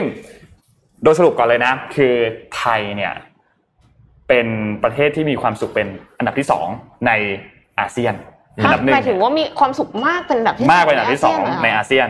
อันนี้นับแค่ในอาเซียนนะ เพราะว่าอันดับที่หนึ่งเนี่ยคือสิงคโปร์อืมเขาอยู่ที่อันดับ 32 ของโลกค่ะไทยเนี่ยเราอยู่ที่อันดับ 54 ของโลกอืมแล้วก็ฟิลิปปินส์อันดับที่ 61 กัมพูชาอันดับที่ 114 แล้วก็เมียนมาอันดับที่ 127ทั้งนี้ทั้งนั้นเนี่ยต้องบอกว่าเอ่อการจัดลำดับคะแนนอันนี้เนี่ยมีขึ้นก่อนที่จะเกิดการรัฐประหารที่เมียนมาอืมแต่ว่าเมียนมาก็อยู่อันดับ 127 นะครับ ทีนี้ดูกราฟกันครับเอ่อ กราฟอันนี้เนี่ยจะแสดงให้เห็นว่าเอาข้างซ้ายก่อนนะครับ ข้างซ้ายเนี่ยมันจะเป็นกราฟอันดับความสุขของคนไทย เพราะฉะนั้นตัวเลขยิ่งเยอะ หมายความว่าความสุขยิ่งน้อยอะอันดับอันดับอันดับนี่คือตัวเลขอ๋อัอนดับโอเคนี่คือตัวเลขอันดับ เพราะฉะนั้นตอนแรกเนี่ยอย่างในปี 2012 เนี่ยนะครับเราอยู่อันดับ 36อืมหลังจากนั้นขึ้นมาอีกอันดับ 34 ขึ้นมาอีกอันดับ 33 จนถึงปี 2016 เราอยู่ที่อันดับ 32 ของโลกนะครับ และหลังจากนั้นในปี 2017 18 19 20 ร่วงลงมาเลยครับ อยู่ที่อันดับ 46 อันดับ 52 อันดับ 54 แล้วก็ล่าสุดเนี่ยเราอยู่ที่อันดับ 54 นะครับ ทีนี้ถ้าหากว่าเราเทียบคะแนนกับทั่วโลก หรือว่าเทียบกับตัว global average เนี่ยนะครับ ค่าเฉลี่ยของทั้งโลกเนี่ยนะครับ ก็ต้องบอกว่าไทยเรายังอยู่ในอันดับที่เหนือกว่า คะแนนเราเหนือกว่า เอ่อ average ทั่วโลกนะครับแต่ถ้าเทียบกันแล้วกับตัวเราเองค่ะในช่วงในอดีต10 ปี 11 ปีที่ผ่านมาเนี่ยก็ต้องบอกว่าเป็นระดับที่ต่ำที่สุดในรอบ 11 ปีนะครับตั้งแต่ปี 2553 นะครับส่วนคะแนนความสุขเฉลี่ยของคนทั่วโลกเนี่ยตั้งแต่ปี 57 เป็นต้นมาเนี่ยเขาพบว่าสูงขึ้นนะแต่เราหัวกลับลงมานะอ้าวค่าเฉลี่ยทั่วโลกเขาดีขึ้นจากเดิมเนี่ยอยู่ที่ 5.46 คะแนน อันนี้เป็นค่าเฉลี่ยในปี 52 ถึงปีค่ะ54 แล้วก็ในปี 61 ถึงปี 63 เนี่ยอยู่ที่ 5.64 คะแนนคะแนนก็ค่อยๆเพิ่มขึ้นแต่ของเราเนี่ยลดลงมานะครับ ทีนี้แล้วเขาศึกษาอะไรบ้าง ปัจจัย 6 อย่างที่เขาศึกษาอธิบายว่าการเปลี่ยนแปลงคะแนนของความสุขที่เกิดขึ้นในของคนในประเทศเนี่ยมันเกิดขึ้นจากอะไรบ้างหนึ่งคือรายได้ต่อหัวของประชากรหรือว่า GDP per capita นะครับสองคือการได้รับความสนับสนุนทางสังคม ซึ่งก็คือบุคคลเนี่ย Empower อ่าสามารถที่จะพึ่งพาได้ในยามลำบาก มีแบบ social support อ๋อนะครับค่ะสามเนี่ยคืออายุคาดเฉลี่ยของการมีสุขภาพที่ดีณแรกเกิดหรือว่า healthy life expectancy at birth นะครับแล้วก็ 4 คือเสรีภาพในการตัดสินใจเลือกทางเดินชีวิต หรือว่า freedom to make life choice และ 5 คือความเอื้ออารีในสังคมหรือว่า generosity และข้อ 6 ข้อสุดท้ายคือ การรับรู้ต่อการทุจริตในสังคม หรือว่าพูดง่ายๆคือการทุจริตทั้งภาครัฐทั้งภาคเอกชน หรือว่า perception of corruption นะครับค่ะเราพูดถึงเจาะเน้นๆไปที่ไทยแล้วกัน ที่ไทยเนี่ยนะครับ GDP per capita เนี่ยนะครับอันดับรายได้ต่อประชากร และก็อายุค่าเฉลี่ยของการมีสุขภาพที่ดีณแรกเกิดเนี่ยปรับตัวดีขึ้น ซึ่งก็ต้องบอกว่าเป็นปัจจัยที่ที่สำคัญมากๆ ที่ทำให้คนไทยเนี่ยมีความสุขเพิ่มขึ้นค่ะนะครับสำหรับตัวนี้ 2 คือเรื่องของ social support นะครับอันดับความเอื้ออารีในสังคมการได้รับการสนับสนุนทางสังคม หรือว่าแล้วก็เสรีภาพในการตัดสินใจเลือกทางเดินชีวิตเนี่ยต้องบอกว่าในช่วงหลังๆมาเนี่ยปรับตัวลดลง เราจะเห็นจากกราฟอันนี้นะครับซึ่งก็เป็นสาเหตุสำคัญที่ทำให้อันดับความสุขของคนไทยเนี่ยปรับตัวลดลงอย่างต่อเนื่องนะครับแต่นั้นก็ตามครับแม้ว่าอันดับในเรื่องของความ เอ่อเอื้ออารีทางสังคมนะครับจะปรับตัวลดลงเรื่อยๆ แต่ว่าก็ยังอยู่ในอันดับต้นๆของโลก ซึ่งก็อาจจะเป็นการสะท้อนลักษณะอะไรบางอย่างของสังคมไทยในเรื่องของความเอื้ออารีต่อกันนะครับ อันนี้น่าสนใจครับ perception of corruption ครับอืมส่วนของการรับรู้การทุจริตในสังคมนะครับ ปรับตัวดีขึ้นนะ แต่ก็ยังอยู่ในอันดับที่ท้ายๆของโลกนะครับ ปรับตัวดีขึ้นแล้วไม่ได้ไปไกลขนาดนั้น แล้วก็ต้องบอกว่า ถ้าเทียบกับในปี 52 หรือปี 54 แย่ลงเพิ่งเพิ่งอ่านไอ้นี่เลยเรื่องเนี้ยเอ้ยนี่นนท์จบยังยังยังยังใกล้ใกล้จบแล้วครับแต่ว่าพี่พี่ดับเสริมได้นะไม่ไม่ไม่เดี๋ยวพี่จะเล่าให้ฟังเรื่องไอ้อันไอ้ไอ้ไอ้ happiness อ๋อโอเคโอเคโอเคงั้นเดี๋ยวไปให้จบกัน ก็ยังสะท้อนให้เห็นว่าเรื่องของคอร์รัปชันเนี่ยยังเป็นปัญหาสำคัญมากๆที่เป็นปัจจัยในการฉุดให้คนไทยเนี่ยยังมีความสุขน้อยลงนะครับ และอีกปัจจัยอื่นๆ เช่นเรื่องของเอ่อ ที่ทำให้ประเทศเรามีอันดับความสุขของลดลงเนี่ยนะครับ สภาพแวดล้อมทางการเมืองต่างๆ ความเหลื่อมล้ำทางสังคมนี่ครัวเรือน การเปลี่ยนแปลงของโครงสร้างประชากร เหล่านี้เนี่ยก็ทำให้ความสุขของคนในประเทศเนี่ยลดน้อยลงนะครับ ซึ่งถ้าหากว่า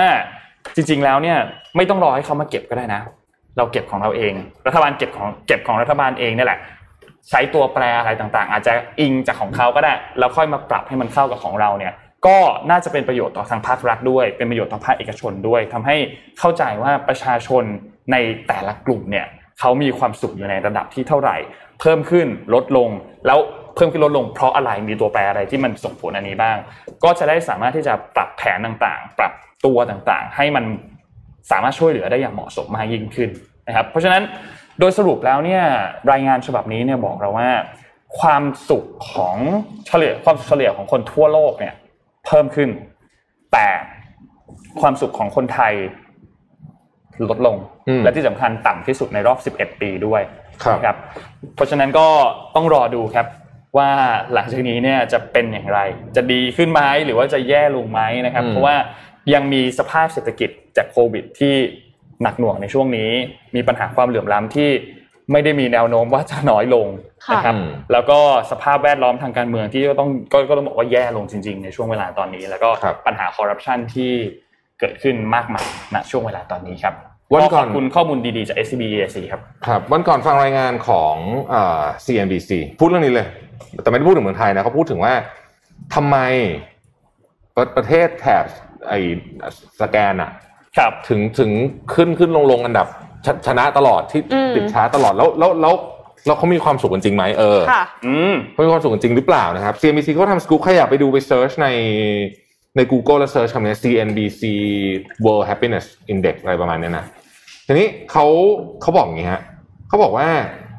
สิ่งที่มันเกิดขึ้นเมื่อกี้ที่นนท์พูดประเด็นต่างๆไปเนี่ยมันคือใช่เลย สิ่งที่มันเกิดขึ้นที่ที่ประเทศแถบสแกนดิเนเวีย ซึ่งต้องบอกว่าใช้คำว่าอะไรดีอะอื มมันมีลักษณะคล้ายกัน แล้วคนที่เข้าไปสัมภาษณ์ส่วนใหญ่เนี่ย เป็นคนที่เป็น expat ครับอ้าวคือค่ะไอ้ไอ้คนที่อยู่ก็สัมภาษณ์ส่วนหนึ่งแต่ว่าเขาไปสัมภาษณ์คนที่ย้ายมาจากที่อื่น แล้วก็ย้ายมาจากที่ที่แบบไม่ไม่ใช่แบบ ไม่ได้ไม่ได้ย้ายมาจากกรุงเทพอย่างเงี้ยย้ายมาจากนิวยอร์กย้ายมาจากลอนดอนย้ายมาจากอะไรแบบเนี้ย คนเหล่านี้พูดว่ามันมีประโยคหนึ่งที่ที่คนมีความเห็นตรงกันเขาบอกว่า ประเทศแถบสแกนดิเนเวียนี่แหละ ที่ทำให้คุณจะมี American Dream ได้ของจริงอืมเพราะว่าคือเขาบอกเขาอธิบายอย่างนี้ฮะเขาบอกว่าหนึ่งความเชื่อใจใน government เนี่ยสูงมากความเชื่อใจใน government นี่ไม่ไม่ได้บอกว่าชอบหรือไม่ชอบนะ แต่เชื่อใจว่ารัฐบาลจะดูแลผลประโยชน์ ของพวกเราสูงสุดและค่อนข้างมีความเท่าเทียมกัน ค่ะ รัฐรัฐบาลในอย่างยกตัวอย่างเช่นนายรัฐมนตรีนอร์เวย์คนนู้นที่เพิ่งคนเนี้ยคนคนคนนี้แหละมั้งที่เพิ่งรับเลือกที่เลือกตั้งไปล่า ปีไหนไม่รู้เนี่ยอายุสามสี่เองนะเด็กมากมากๆอืมแต่ว่าด้วยโครงสร้างที่มันดีจัดมีการตรวจสอบถามว่าคอร์รัปชันมีไหมทุกประเทศมีคอร์รัปชันหมดครับค่ะแต่ว่าโครงสร้างการตรวจสอบมันดีมากอือฮึมันไม่มีการเล่นพักเล่นพวกกันแบบเหมือนประเทศที่อื่นเนี่ย มันก็เลยทำให้คงทำให้ประชาชนรู้สึกว่าเฮ้ยพึ่งพาได้ค่ะเป็นที่พึ่งได้นะครับ เรื่องที่สองภาษีค่ะมีมีคนบอกว่าจริง ๆ แล้วอะรัฐบาลที่สแกนเนี่ยไม่ได้เก็บภาษี เยอะไปกว่าคนอเมริกันเยอะแบบที่คนอื่นเข้าใจ คือคนอื่นจะคิดว่าโอ้โหมันจ่ายภาษีใช่แบบโคตรเยอะใช่ไหมรู้สึกอย่างนั้นก็จ่ายเยอะแต่ว่า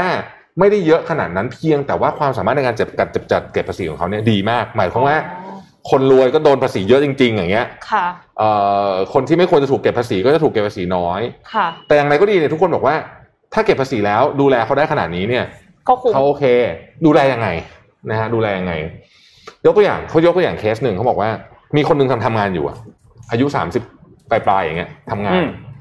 แล้วรู้สึกว่าแบบเบิร์นเอาอะอืมไม่อยากทำงานแล้วอะค่ะเนาะทำไงดีอะรัฐบาลมีนะฮะเขาคล้ายๆกับว่าเป็นโปรแกรมให้คุณแบบเทคแกบเยียวเทคแก p เ e ียแล้วก็จ่ายเงินให้ โอ้ยดีสอจังงพันยูโรอะไรแบบเนี้ยอาจจะไม่สองพันยูโรก็ไม่ได้เยอะมากอืมแต่ว่าอย่างน้อยที่สุดมันก็ทำให้คุณไม่ต้องกระเสือกกระสนแบบ คือคือมันมีทางเลือกครับแล้วคนนี้เขาก็ออกไป ค้นหาจนพบว่าเฮ้ยเขาชอบงานศิลปะค่ะ ก็เลยก็เลยตัดสินใจไปโรงเรียนหนังสือโรงเรียนหนังสือรัฐบาลก็มีเงินสนับสนุนให้อีกแล้วก็ไปเรียนหนังสือแล้วก็เปลี่ยนสายอาชีพไปเลย เนี้ยคือคือเนี่ยความสุขของคนมันถึงจะมีแบบนี้มีมีสิทธิในทางเลือกของตัวเองในชีวิตของตัวเอง มีสิทธิในการแสดงความคิดเห็นใช่ไหมที่นู่นเรื่องแสดงความคิดเห็นโอ้โหเขาแบบเสรีเต็มที่อะนะฮะมีสิทธิในการเลือกได้ว่าเฮ้ยถ้าเกิดว่าฉันแบบ ฉันอยากลองเนี้ยขอฉันลองได้ไหมไม่ว่าฉันจะอายุเท่าไหร่ก็ตาม หรืออีกอันหนึ่งที่ขึ้นชื่อมากคือ เรื่องการลาอืมการลาแบบคลอดลูกอะค่ะเนาะลาคลอดลูกที่นู่นเนี่ย ไม่ใช่เริ่มหลังคลอดนะลาก่อนนะอืมคือเขาบอกว่าคุณจะทำงานจนถึงเดือนเก้าเดือนอะไรไม่ได้อืมเพราะฉะนั้นเนี่ย สมมติ ผมจำไม่ได้เป๊ะๆสมมติ เข้าสู่วีคเอ่อเข้าสู่เดือนที่เจ็ดก็ลาได้ละค่ะ แล้วก็คุณพ่อก็ลาได้อีกอืมแล้วมันก็จะมีวิธีการแมคานิกว่าคุณอยากจะเลือกลาแบบไหนอะไรอย่างเงี้ยแต่สรุปแล้วรวมๆแล้วลาได้โคตรเยอะโคตรเยอะในคำนี้นะเยอะมากจริง ๆ แล้วก็มีอย่างนี้ด้วย มีกฎหมายว่าถ้าสมมติว่าคุณอยากลาเกินสิทธิ์สมมติเขาให้ลาสิบเดือนอะสมมตินะถ้าคุณอยากลาเกินสิทธิ์อยากเลี้ยงลูกสามปีทำได้ แล้วกลับมาบริษัทต้องให้คุณทำงานตำแหน่งเดิมอืมเดือนเท่าเดิมอย่างเงี้ยอืมคือ คือมันมีแล้วแล้วแล้วถามว่าคนคนเหล่านี้ทำงานจำนวนชั่วโมงเยอะไหมไม่เลยฮะคือค่ะคือเขาบอกว่าเขาถ้าใครนั่งทำงานหลังเลิกงานอะ เจ้านายจะถามว่าแบบมีมีปัญหาอะไรหรือเปล่าหมายถึงว่าถ้าทำไมต้องอยู่งานมีปัญหาหรือเปล่า เออ คือทำไมต้องอยู่อยู่ทำไมอย่างนั้นอะประมาณนั้นอะอ๋อคือคือแบบมีมีปัญหาอะไรหรือว่าแบบเอ่อมีเรื่องอะไรให้เขาช่วยไหมอะไรเขาบอกว่านั่นเป็นลักษณะของแบบนั้น expat หลายคนที่ย้ายไปอยู่เขาบอกว่า expat หลายคนย้ายจากนิวยอร์กเนี้ย ไปอยู่เฮลซิงกิเนี้ยค่ะโอ้โหคุณไปวันแรกผมว่า culture shock ที่สุดมันเงียบมากอ๋อเงียบแบบป่าช้า คืนวันศุกร์นี่คืนวันเสาร์เนี่ยที่เฮลซิงกิเนี่ยออกมาหากินข้าวเนี่ยนะที่จอดรถแบบโลงเต็มพอดีเต็มพอดีเข้าใจไหมคือคือ อย่างมากวนรอบหนึ่งอ๋ออคือคือแบบทุกอย่างมันพอดีพอดีอะค่ะไม่ได้แบบว่าแน่นพอดีพอดีไม่ได้ต่อคิว เออไม่ต้องเออคือคือคือไอ เนี่ยเขาไปสัมภาษณ์คนหนึ่งมาจากนิวยอร์กเขาตอนแรกบอกโหคิดว่ามันอยู่ไม่ไหวอะเขาคิดถึงคงคิดถึงนิวยอร์กแต่เขาอยู่ไปอยู่มาเขาไม่กลับแล้วเขาตัดสินใจอ๋อตั้งโลกลากที่นี่เลยเพราะว่าเขาบอกว่าแม้แต่เทียบกับอเมริกานะค่ะแล้วพวกนี้ก็คือเป็น investment banker นะไม่ได้เป็นอืมอาชีพแบบง่อยๆนะใช่ไหมเป็น investment banker อย่างเงี้ยเขาก็บอกว่าเฮ้ยคือที่เนี่ยภาษีก็จ่ายเยอะจ่ายเยอะกว่าอเมริกันไม่แต่ไม่ได้เยอะไม่ได้เยอะกว่ามากแต่มันคุ้มมาก ก็เลยนึกถึงเรื่องเนี้ยว่า เวลาเราพูดถึงคำว่าภาษีภาษีเมื่อวานเราพูดถึงเรื่องน้ำมันอะไรอย่างเงี้ย คือจริงๆผมเชื่อว่าคนไทยอะไม่ได้หมายนะว่าคุณจะเก็บภาษีอะไร แต่เราอยากเห็นภาษีของเราอะมันถูกเทิร์นออกมาเป็นเรื่องที่ควรจะเป็นค่ะครับ เท่านั้นเอง ไม่แต่ปัญหามันอยู่ตรงที่ว่าภาษีของไทยอะคือมันอืมมีวิธีเลี่ยงเยอะอะคือกลายเป็นอ่าใช่ว่าคนรวยอะจ่ายภาษีน้อยกว่าชนชั้นกลางถูกถูกคนที่จ่ายภาษีเยอะที่สุดคือชนชั้นกลางแล้วกลายเป็นว่าชนชั้นกลางก็เหมือน ใช้สิทธิ์น้อยกว่า อืม น้อยกว่าชนชั้นอื่นใช่ใช่ๆมันก็เลยกลายเป็นว่า เอ้าคนจ่ายเยอะได้ประโยชน์น้อยอย่างเงี้ยค่ะ อืม เห็นด้วยครับ เห็นด้วยเห็นด้วย อันนี้ อันเนี้ยมันน่าจะต้องต้องแก้ก่อน เออมันอะโอเคถ้าพูดเลยเดี๋ยวยาว แต่ว่าค่ะพาไปดูอีกเรื่องหนึ่งแล้วกันนะครับ Financial Times ขออภัยนิกกี้เอเชียเออเขาไปทำรายงานพิเศษฉบับหนึ่งซึ่งผมคิดว่าน่าสนใจ คือเขาเขาไปถามเขาตั้งคำถามว่าค่ะสีเจิ้นผิงเนี่ยอืมจะอยู่ไปชั่วชีวิตเลยใช่ไหมค่ะ เหมือนปูตินเงี้ยเหรอปูตินน่ะอยู่แน่แต่ว่าสีเจิ้นผิงครับผม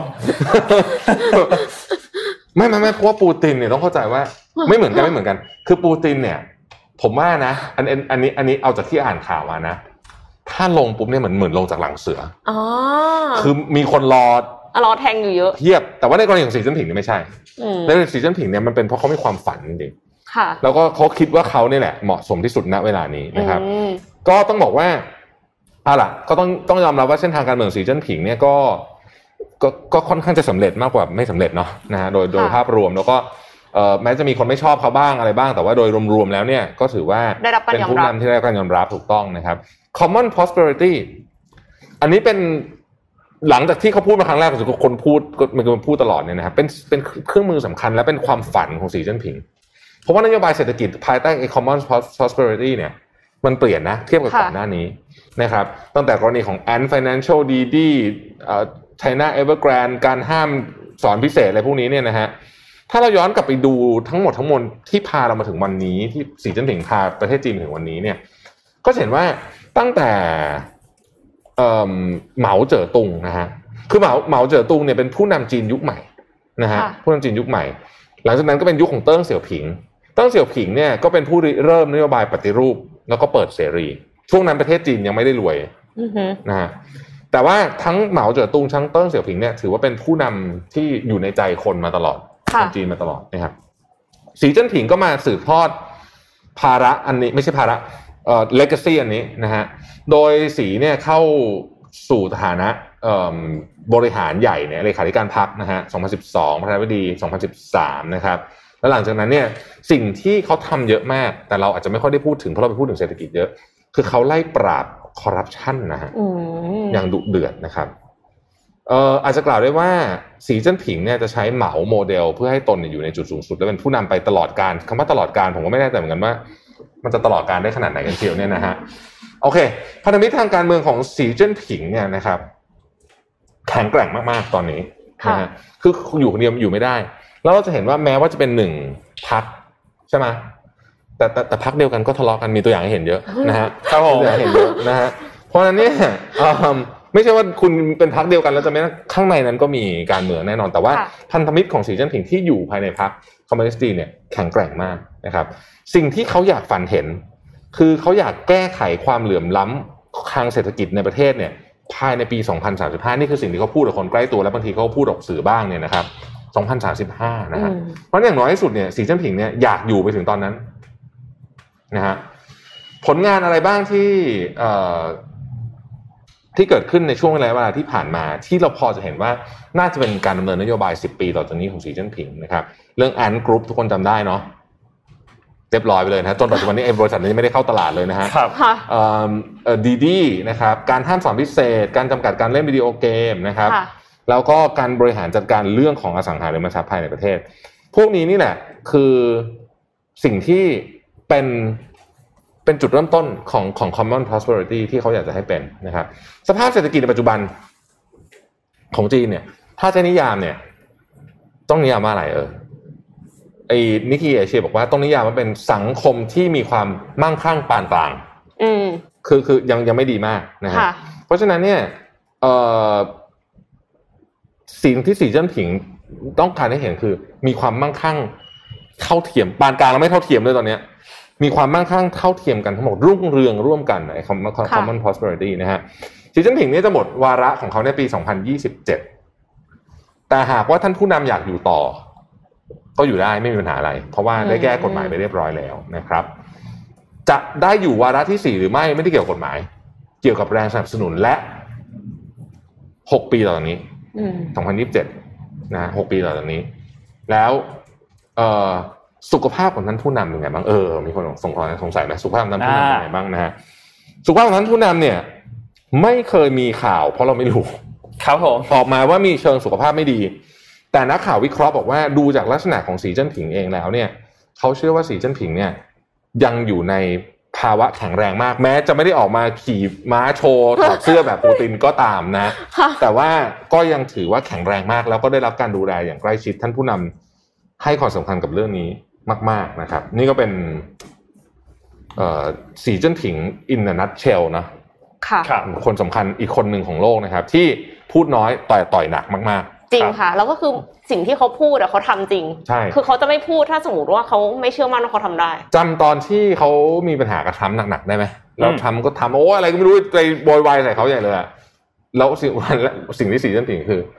ทำคือไปเยี่ยมแร่เอิเมืร์ธองแร่เอิร์ธอืมหลังจากนั้นก็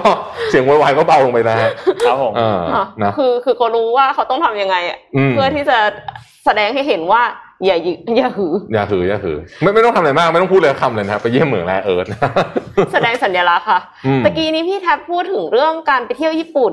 อยากไปครับเที่ยวญี่ปุ่นค่ะอยากแต่ว่ามากครับคนในญี่ปุ่นเองเขาก็อยากเที่ยวในประเทศกันเช่นกันค่ะอืมแล้วความสนุกของการเที่ยวเนี่ยบางครั้งคือความ spontaneous อืมเราไม่ได้ต้องวางแผนอะไรมากมายว่าแบบว่าจะไปที่ไหนอะไรเงี้ยค่ะแล้วมันก็ extreme พอสมควรจนกระทั่งสายการบิน Peach Air นะคะอืมเอาตู้กาชาปองค่ะ มาทำแคมเปญสุ่มเลือกตั๋วเครื่องบินเออคิดดู คือไม่รู้ว่าจะไปที่ไหนคือเหมือนกับว่าปกติแล้วเราก็จะคิดว่าอะกลางวันนี้จะกินอะไรใช่ไหมอ่าสุ่มเลือกอันนี้คือสุ่มเลือก destination โอ้โหก็เออเห็นข่าวแล้วก็ตอนอ่านข่าวครั้งนี้แล้วก็แบบมีความเป็นญี่ปุ่นมากชอบ ใช่ใช่คือเขาแบบว่าเอาความเอากาชาปอง ซึ่งแบบว่าเป็นสิ่งที่คนชื่นชอบเนี่ย การหมุนตู้ตุ๊กตาไม่รู้ว่าจะได้ character อะไรออกมาเนี่ยครับมาหมุนตั๋วเฮ้เคยรื่องบินเฮ้ยที่ญี่ปุ่นชอบมากเลยนะไอ้การจับใช่เยอะมากเลยมันนะคือวัฒนธรรมเลยอะออคือ ไม่ล้มละลายที่ตึกม่วงนะมันล้มละลายที่สนามบินครับผมเพราะว่าที่สนามบินมีแต่ตู้กระชับปองค่ะ อันเนี้ยห้าพันเยนเท่านั้นค่ะ มีตั๋วเครื่องบิน 13 เส้นทางที่สายการบินเลือกมาให้นะคะ ซึ่งก็คือตั้งอยู่ในห้างพาโกในย่านชินไซบาชินะคะ แล้วก็ 10 10 กว่าแห่งเนี่ยมีอะไรบ้าง มีฟุกุโอกะ นาริตะ ชิโตเซะ นางาซากิ มิยาซากิ คาโกชิมะ คุชิโร่ เซนได อามามิ นาฮาเอ่อมีอีกหลายที่นะคะพอดีว่าอ่านไม่ค่อยถนัดคิดว่าคิดว่าอาจจะไปตามข่าวกันได้ ส่วนวันที่เดินทางเลือกได้เองค่ะ เพราะว่าเมื่อกดได้โค้ดมาแล้ว ลูกค้าจะต้องเอากระดาษเนี่ยไปป้อนบนเว็บไซต์ของ Peach Air แล้วก็ได้ point มา ซึ่งนำ point นั้นอะไปแลกเป็นตั๋วเครื่องบินอีกทีนึง แต่ว่ามันต้องเป็น destination ที่ได้มาในใบนะ ไม่งั้นครับมันก็ไม่สนุกสิอะใช่ใช่ใช่ใช่ใช่ใช่ไหมคะแล้วก็มีคนถามในในเว็บของเขาอะมีคนถามว่า อ้าวแล้วถ้าจะไปกับเพื่อนล่ะ แล้วถ้าจะไปกับคนอื่นล่ะอะไรเงี้ยอ่าเขาบอกว่าให้กดใบเดียวอ๋อโอเคเออที่เหลือก็คือซื้อตั๋วปกไปด้ติวยกันตามอ่าฮะอ๋อกลายเป็นว่าทำให้ Peach Air แบบขายได้ดีมากเลยนะคะ ก็เลยทำให้หมดค่ะ ตั๋วเนี่ยหมดเลยนะคะ700ลูกภายในเดือนเดียว นอกจากเนี้ยก็คือเขามีภารกิจด้วย อย่างเช่น ไปแต่งคอสเพลย์อะไรอย่างเงี้ย คือเหมือนกับว่ามีโอเคโอเค additional อะอ่า beyond just แค่ตั๋วเครื่องบินอะไรเงี้ย แล้วก็ล่าสุดเช็คในเว็บ Peach Air นะคะลอตเตอรี่เขาเรียกว่าลอตเตอรี่เนี้ยขายหมดแล้วอ๋อแต่ว่าจะกลับมาเปิดให้ลุ้นได้วันที่ 5 พฤศจิกายนนี้ค่ะ ถ้าใครที่อยู่ญี่ปุ่นก็ลองดูนะคะอ๋ออยากไปญี่ปุ่นพูดพูดขอพูดถึงเรื่องกาชาปองนิดนึงกาชาปองเนี่ยมันเป็นหนึ่งในวัฒนธรรมญี่ปุ่นที่แพร่กระจายออกมาเยอะมากใช่และในตามแบบ อย่างเกมอย่างอะไรอย่างเงี้ยมันเยอะถูกแพร่ไปเยอะมาก เราจะเห็นเกมออนไลน์ หรือว่าเกมในยุคนี้ที่เป็นเกมฟรีนะอืมคือคุณ free to play เลยนะ แบบว่าไม่ต้องจ่ายเงินอะไรทั้งสิ้นในการเล่นเกมคุณมีเครื่อง คุณดาวน์โหลดเกมมาเล่นได้ฟรีๆแต่ว่ามันเขาจะมีแบบ in-app แบบเนี้ยที่เป็นแบบกาชาปองเนี่ยสุ่มไอเทมสุ่มนู่นสุ่มนี่อะไรเงี้ยซึ่งไอ้พวกนี้แหละคือตัวที่ทำรายได้ให้กับเกมเยอะมากอืมแล้วคนน่ะ พอเริ่มแบบสุ่มกระชับปองเนี่ยเราจะเริ่มรู้สึกว่าแบบเวลาโอกาสที่จะของแรงๆมันออกมีหนึ่งเปอร์เซ็นห้าเปอร์เซ็นอะไรอย่างเงี้ยซึ่งมันน้อยมากๆอะพอคนเริ่มไปสุ่มพวกนั้นเยอะๆมันเสพติดนะอ๋อมันจะเสพติดจริงๆนะมันจะเริ่มรู้สึกว่าแบบคล้ายๆที่ตุ๊กตาใช่ใช่ใช่คล้ายๆที่ขี้สุกตาอืมแล้วมีซื้อขเอาองดีกว่ารางวัลใหญ่อยู่อันเดียวอะไรอย่างเงี้ยมันจะเสพติดอะไรความรู้สึกแบบนั้นอะแล้วพอไม่ได้เล่นเกมที่แบบต้องสุ่มกระชับปองนานๆน่ะมันจะมีความแบบโหยหากระชับปองนิดนึงอะคือแบบ อะไรก็ได้อะ ขอสิขอสุ่มหน่อยสิขอเสี่ยงหน่อยซิอะไรอย่างเงี้ย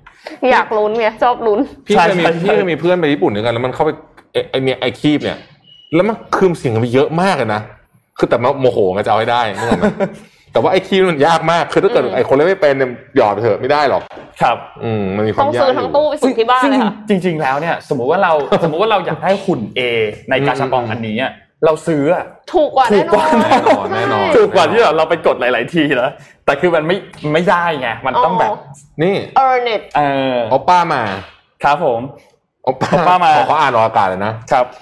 ตัวเครื่องบินสุ่มธรรมดามากเมืองไทยมีกลุ่ม มีกล่องสุ่มไปยันรัฐมนตรีสุ่มเรเวลาเลือกตั้งเราค่อยลุ้นกันได้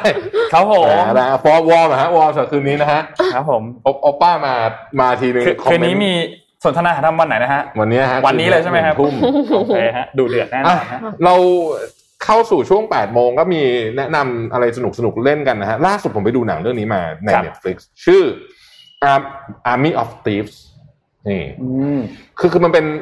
จะเรียกว่าเป็น side story ก็ได้เป็น side story ของ Army of the Dead อะ นึกออกไหมฮะที่ที่มันเป็นนั่นน่ะอือหือไอ้ที่ที่ที่เป็นสนุกสนุกมากตอนแรกเปิดดูไม่ได้คิดอะไรคิดว่ามันคงงั้นงั้นมั้งอืมสนุกมากแล้วคนกลางเนี้ย ซึ่งก็คือเป็นตัวละครในไอ้ไอ้ Army of the Dead ด้วยเนี่ยนะอืมเล่นดีมากชอบมากเลย ชอบ character เขามากนะฮะลองไปดูน่ารักมากเป็นหนังที่น่ารักมากแล้วยังมีหนังเก่าอีกสองเรื่องที่ใครดูแล้วก็ดูนะ แต่ว่าผมยังเพิ่งได้เพิ่งได้เพิ่งได้ดูแล้วครับโอ้โหชอบมากเลยอะนะฮะเรื่องแรกคือ Your Name Animation อ่าที่ค่ะอ๋อไปเข้า Netflix เหรอครับ ไม่ไม่ได้เข้า Netflix อ๋อโอเคเออนึกว่าเข้า Netflix ดีภามากเลยนี่ภาชพอบสวยมากจริงคือเอางี้ปกติเป็นคนไม่ชอบดูอะไรอย่างนี้ๆโอเคแล้วแอนิเมชันเรื่องนี้เนี่ย มันเป็นแอนิเมชันที่วาดด้วยคาแรคเตอร์ของการ์ตูนญี่ปุ่น คือไม่ได้เหมือนไม่ได้ทำคล้ายคนจริงอะตาโตแบ๊วๆอย่างเงี้ย ซึ่งปกติผมไม่ชอบเลยอืมแต่ว่าเรื่องนี้เป็นแบบนี้เลยนะ เป็นเป็นแอนิเมชันแบบ มังงะจริงๆแบนๆอะแบนเขาเรียกว่าอะไรนะ 2Dเออไม่รู้เขาเรียก 2D ป่ะแต่มันเป็นแบนๆอะมังงะนึกออกไหมมันคือเออแบบแบนๆไม่ได้เป็นแบบโอ้แบบอลังการแอนิเมชันแบบแบบพิกซาอย่างงี้นะอ่าอ่าครับเฮ้ยแต่มันมีเสน่ห์มาก จริงค่ะมีเสน่ห์มากนะฮะแล้วพอดูเรื่องนี้ก็ต้องไปดูอีกเรื่องหนึ่งซึ่งผมชอบเหมือนกัน คือ Weathering with You จริงๆสองนี้ไม่มี อ่าเรื่องนั้นยังไม่ได้ดู เรื่องนี้ก็ดีมากยังไม่ดูเรื่องนี้ก็ดีมากเหมือนกัน คือดูเสร็จแล้วเนี่ย เราจะเออ ชอบอะจริงนี่ก็เป็นอันหนึ่งที่รู้สึกว่าเฮ้ยญี่ปุ่นยังเก่งอยู่ค่ะเก่งมากอยู่ในในเรื่องนี้นะฮะคือไม่น่าเชื่อว่าจะสามารถทำภาพออกมาได้สวยขนาดนี้ทั้งทั้งใช่ใช่ที่มันแบบไม่ได้พยายามจะสมจริงเลยอะไม่ได้พยายามจะสมจริงแล้วก็ เราก็ทำมันมีเสน่ห์มาก อธิบายไม่ถูกเหมือนกันคือมันมีเสน่ห์มากจริง ๆ นะฮะเอออืมมันมีเสน่ห์มากจริงถ้าเป็นแบบแอนิเมชันแนวๆนี้จะมีอีกเรื่องหนึ่งคือ5 centimeters per second เป็นเป็นแอนิเมชันญี่ปุ่นเหมือนกันคล้ายอ่าๆคล้ายเป็นแบบคล้ายแนวแนวๆประมาณอย่างเงี้ยประมาณนี้ใช่ไหมใช่ใช่แนวแนวกลิ่นก็คล้ายๆกันกับประมาณนี้เออก็ก็สนุกดีชอบพาไปดูมากเรื่องนี้นิดนึงครับอืมที่สกาล่าครับ เมื่อวานนี้ โอ้ถูกเป็นเรื่องเลยอันนี้ทุบเรียบร้อยแล้วนะครับ ก็ปิดฉากโรงภาพยนตร์สกาล่าอันนี้ไม่แต่ว่าตอนแรกเขาบอกว่าจะไม่ทุบไม่ใช่เหรอใช่พี่ก็เลยงงว่าตกลงทำไมถึงทุบตออะนแรกบอกว่าจะไม่ทุบนะครับ แต่ว่าสุดท้ายก็เมื่อวานช่วงเช้าวันที่หนึ่งพฤศจิกายนก็เอ่อ มีการเผยแพร่ภาพโรงภาพยนตร์สกาล่าที่กำลังถูกรื้อถอนนะครับเออทำไมเขาถึงทุบอะเป็นอันเสียดายเนาะเป็นอันเสร็จสิ้นเสียดายเพราะว่าเสียดายคือคือเอ่อ CPN เนี่ยชนะประมูลใช่ไหมครับในการพัฒนาพื้นที่บริเวณบล็อก A ของเขตพาณิชย์สยามสแควร์นะครับให้เป็นพื้นที่พาณิชยกรรมจากสำนักงานจัดการทรัพย์สินจุฬาลงกรณ์มหาวิทยาลัยนะครับ ก็พื้นที่ตรงนี้เนี่ยก็ประมาณ 7 ไร่ 31 ตารางวานะครับ ก็มีการ คาดว่าน่าจะเกิดขึ้นเป็นอะไรยังยังไม่รู้เหมือนกัน เรายังไม่รู้เหมือนกันว่ามันจะกลายเป็นอะไรเซ็นทรัลประมูลไม่ได้บล็อกครับเนี้ยแต่ว่าตอนแรกผมเข้าใจว่าทางสำนักงานของจุฬาเนี่ยเขาจะเก็บโดยเฉพาะพาร์ทที่เป็นโถงอะค่ะครับไว้อืมเพราะว่ามันสวยมากเลยอืมมันมีใช่สเต c เจอร์ที่สวยมากสถาปัตสยรุปกรรคุมณไม่เก็บใช่ไหมต่างๆสวยมากกูกูที่นี่ไม่เก็บหรอกมั้ยไม่ผมไม่เหลือแล้ว คือคือต้องบอกว่าเป็นโรงโรงโรงหนังแบบ standalone ที่อยู่คู่กับสยามสแควร์คือถ้าเป็นประเทศอื่นเนี่ยห้าสิบปี วิธีการทำของเขาคืออะไรรู้ไหมเราเคยเห็นตึกเยอะแยะเลยนะ ที่เขายังเก็บ part ที่เป็น historical ไว้ค่ะแล้วเขาใช้วิธีต่อเติมทางข้างนอก engineering อะในการทำให้มันยังอยู่เข้ากับตึกใหม่ด้วยอืมอืมแล้วก็แล้วก็คืออยู่ด้วยกันได้สวยใช่อืมเสียดายแต่ว่าเราเราเราเราไม่ทำอะไรกันเนาะครับ ไม่ต้องไม่ต้องคือจริง ๆ เนี่ย วิธีคิดเรื่องเนี้ยมันเหมือนที่คิดอะไรป่ะ เคยเห็นเขาตัดต้นไม้ป่ะที่กรุงเทพอะเออนั่นแหละเออโอเคตัดแล้วก็ไม่รู้มันจะมีชีวิตอยู่ต่อไหมวิธีการตัดต้นไม้ที่กรุงเทพเนี่ยคือใช่เลยคือวิวิธีคิดอย่างเงี้ย แบบว่าก็มัน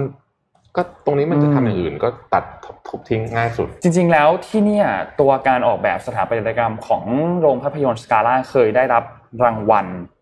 ด้วยนะครับ ตามแบบอืมสถาปัตยกรรมแบบเฮ้ย Art มันสวย Deco มาก ที่จะบอกให้สกาล่าเนี่ยเขาได้รับรางวัลในปี 2555อืม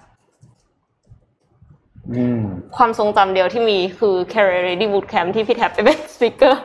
เออใช่ไหมตอนหลังๆเราก็จัดงานที่นั่นเยอะเหมือนกันอะ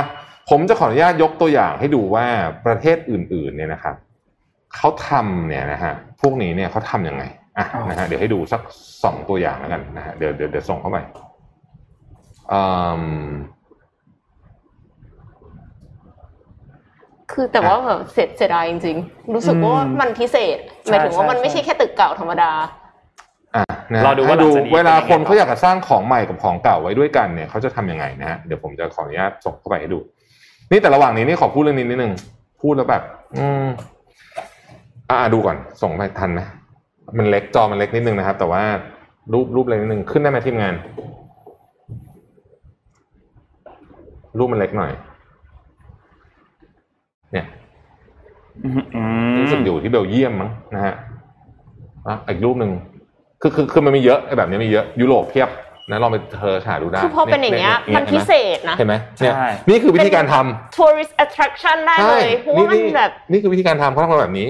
อืมอืมไอ้ตึกซ้ายแล้วก็เก่าเลยอันนี้ก็ค่ะใหม่เป็นแต่ว่ามันก็อยู่ด้วยกันได้ฮะค่ะถ้าคนมันจะทำอะนะอืมอืมถ้าคนมันจะทำมันอยู่ด้วยกันได้แต่ว่าประเทศเรามันเป็นอย่างนี้ฮะผมจะขอเล่าล่าสุดนะฮะ คือล่าสุดเนี่ยนะครับมีวิวาทะระหว่างคุณธนกรอ่าโฆษกอะรัฐบาลอะชื่อคอะรับไรโฆษกคุณธนกรเออเดี๋ยวนะจำจำนามสกุลไม่ได้อะฮะเนี่ยแต่ว่าผมอย่างนี้ฮะหวังบุญคงชนะครับ ไปตำหนิคุณพิธาซึ่ง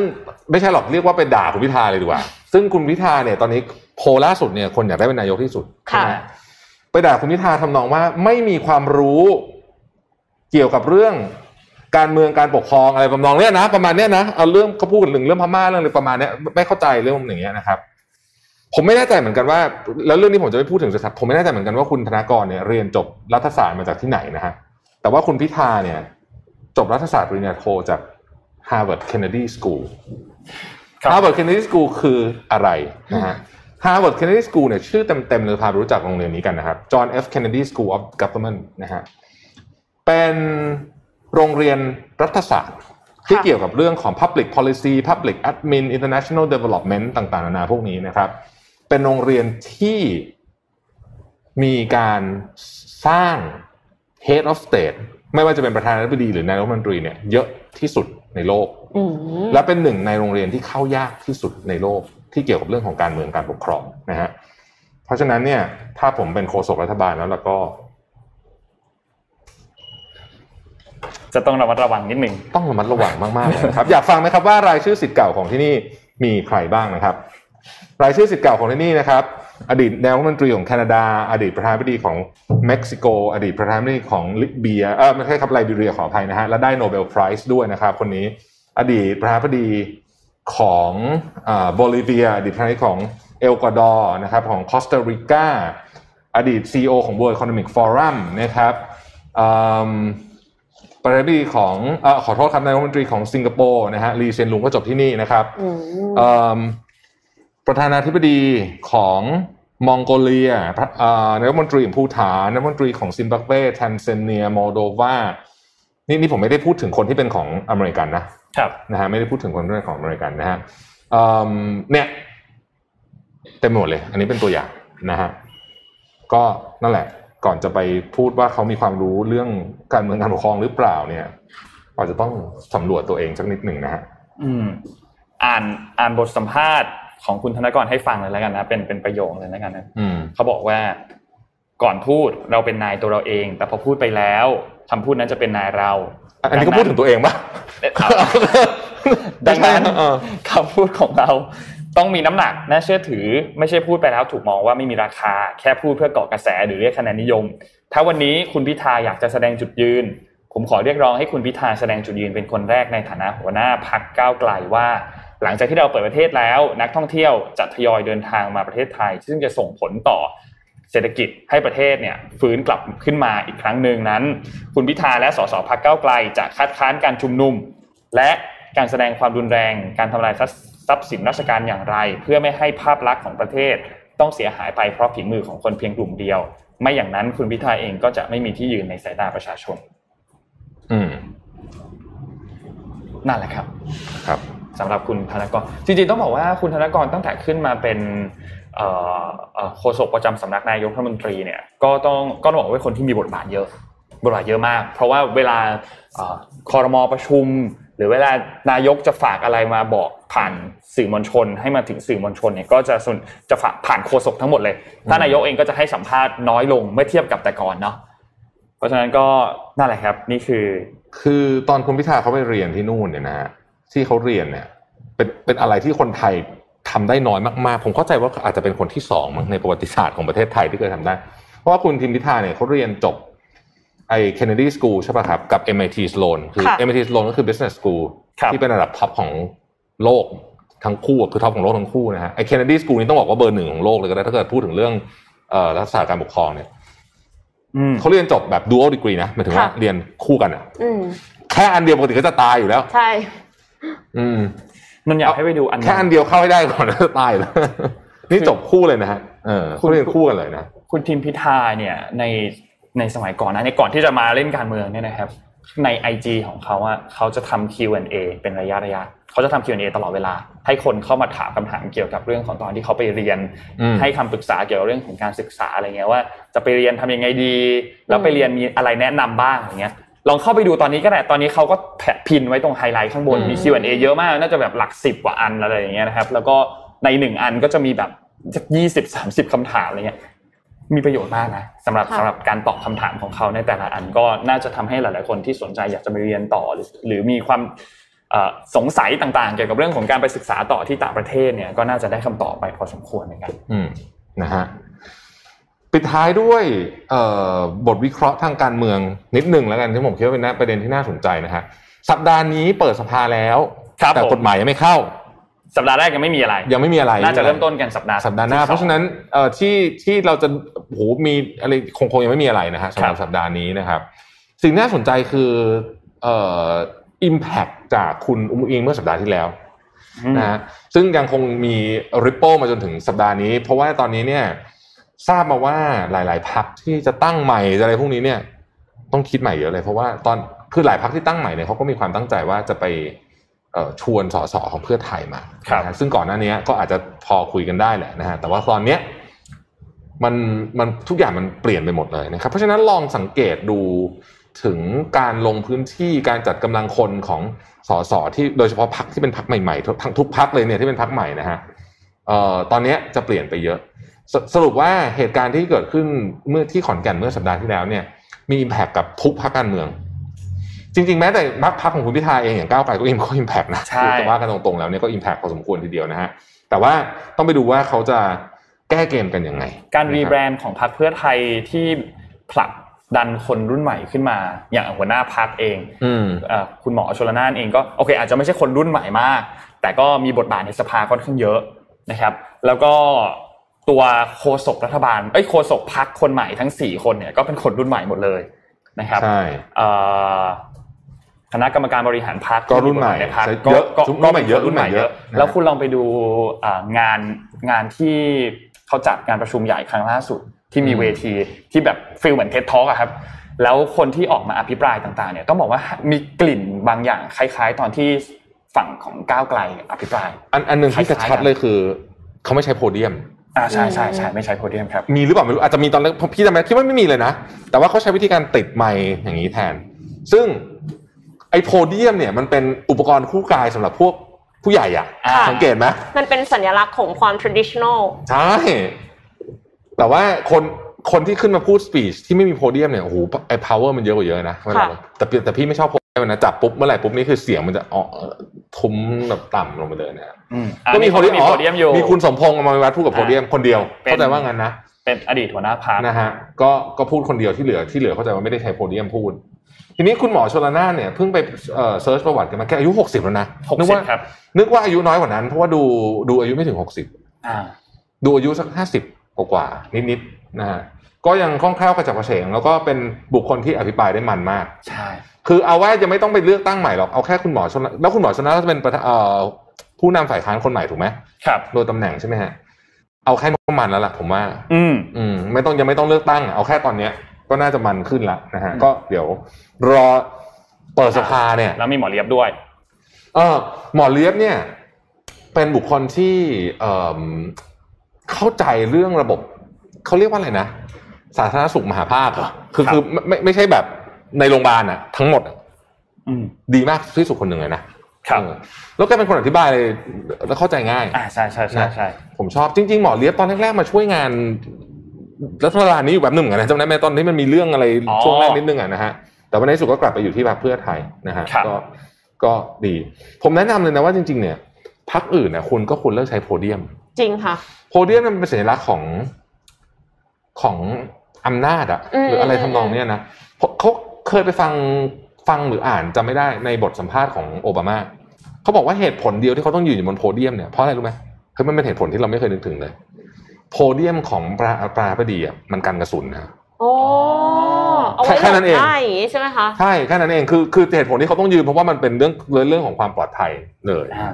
นี่คุณหมอชลนานยังดูเขาดูหนุ่มมากเลยดูนะหนุ่มเขาดูหนุ่มกว่าหกสิบเยอะเลย นี่นี่อันนี้เป็น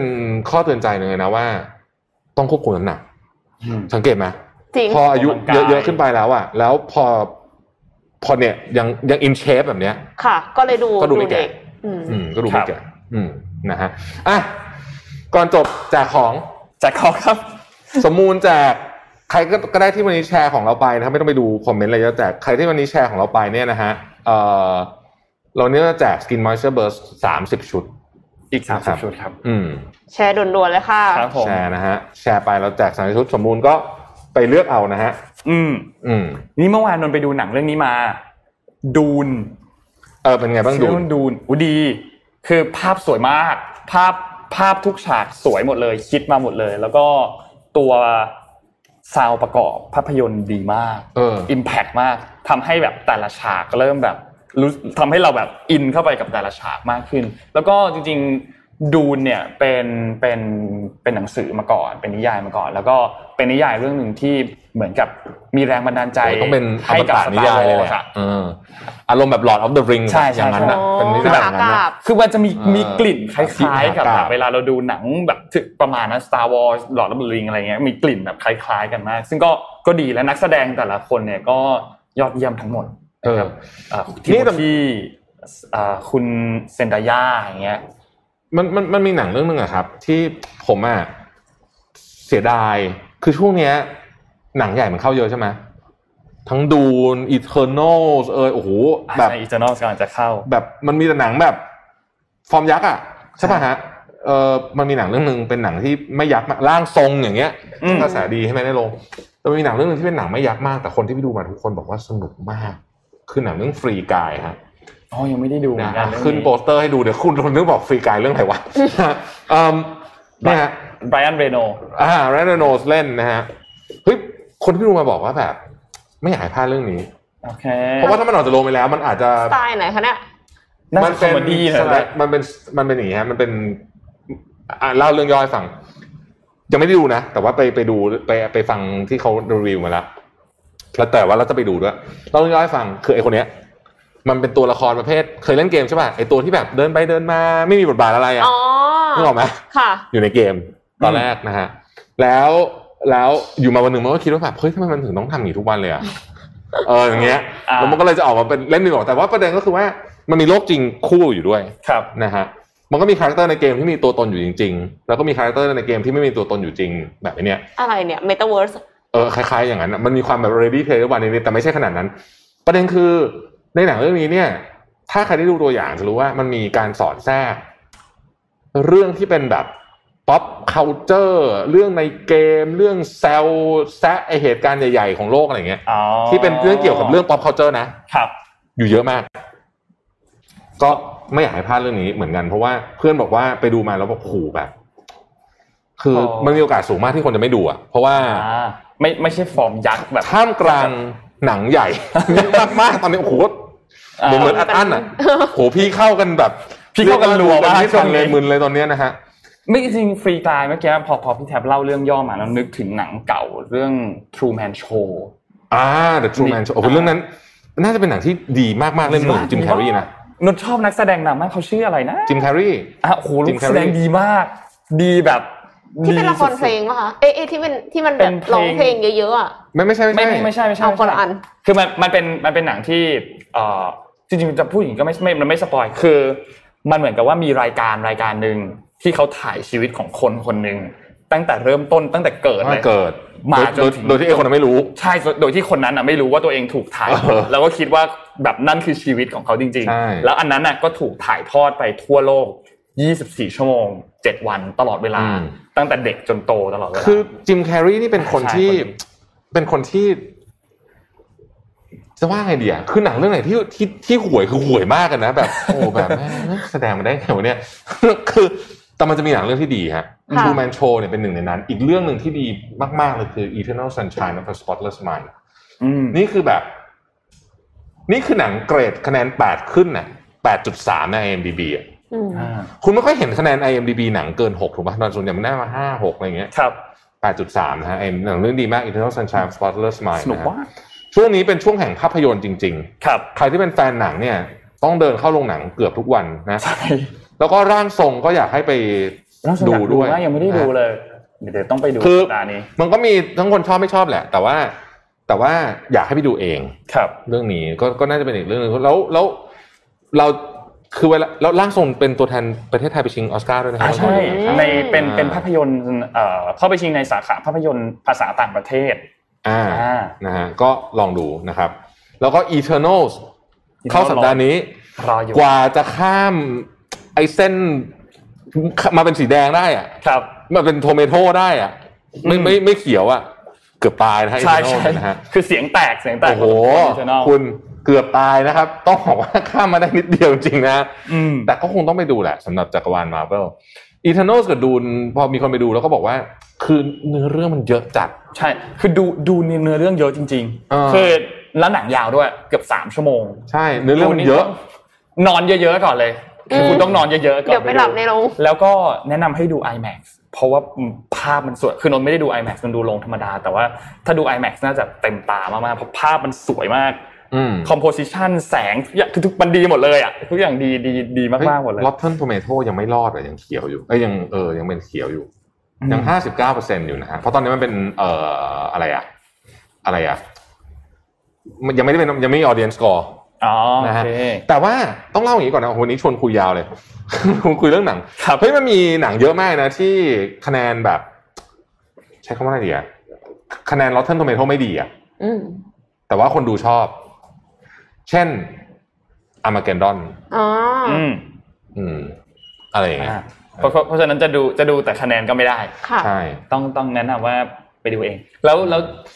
หนังมาเวลช่วงหลังคือเหมือนแบบว่า คุณต้องดูให้ครบอะ คือคือ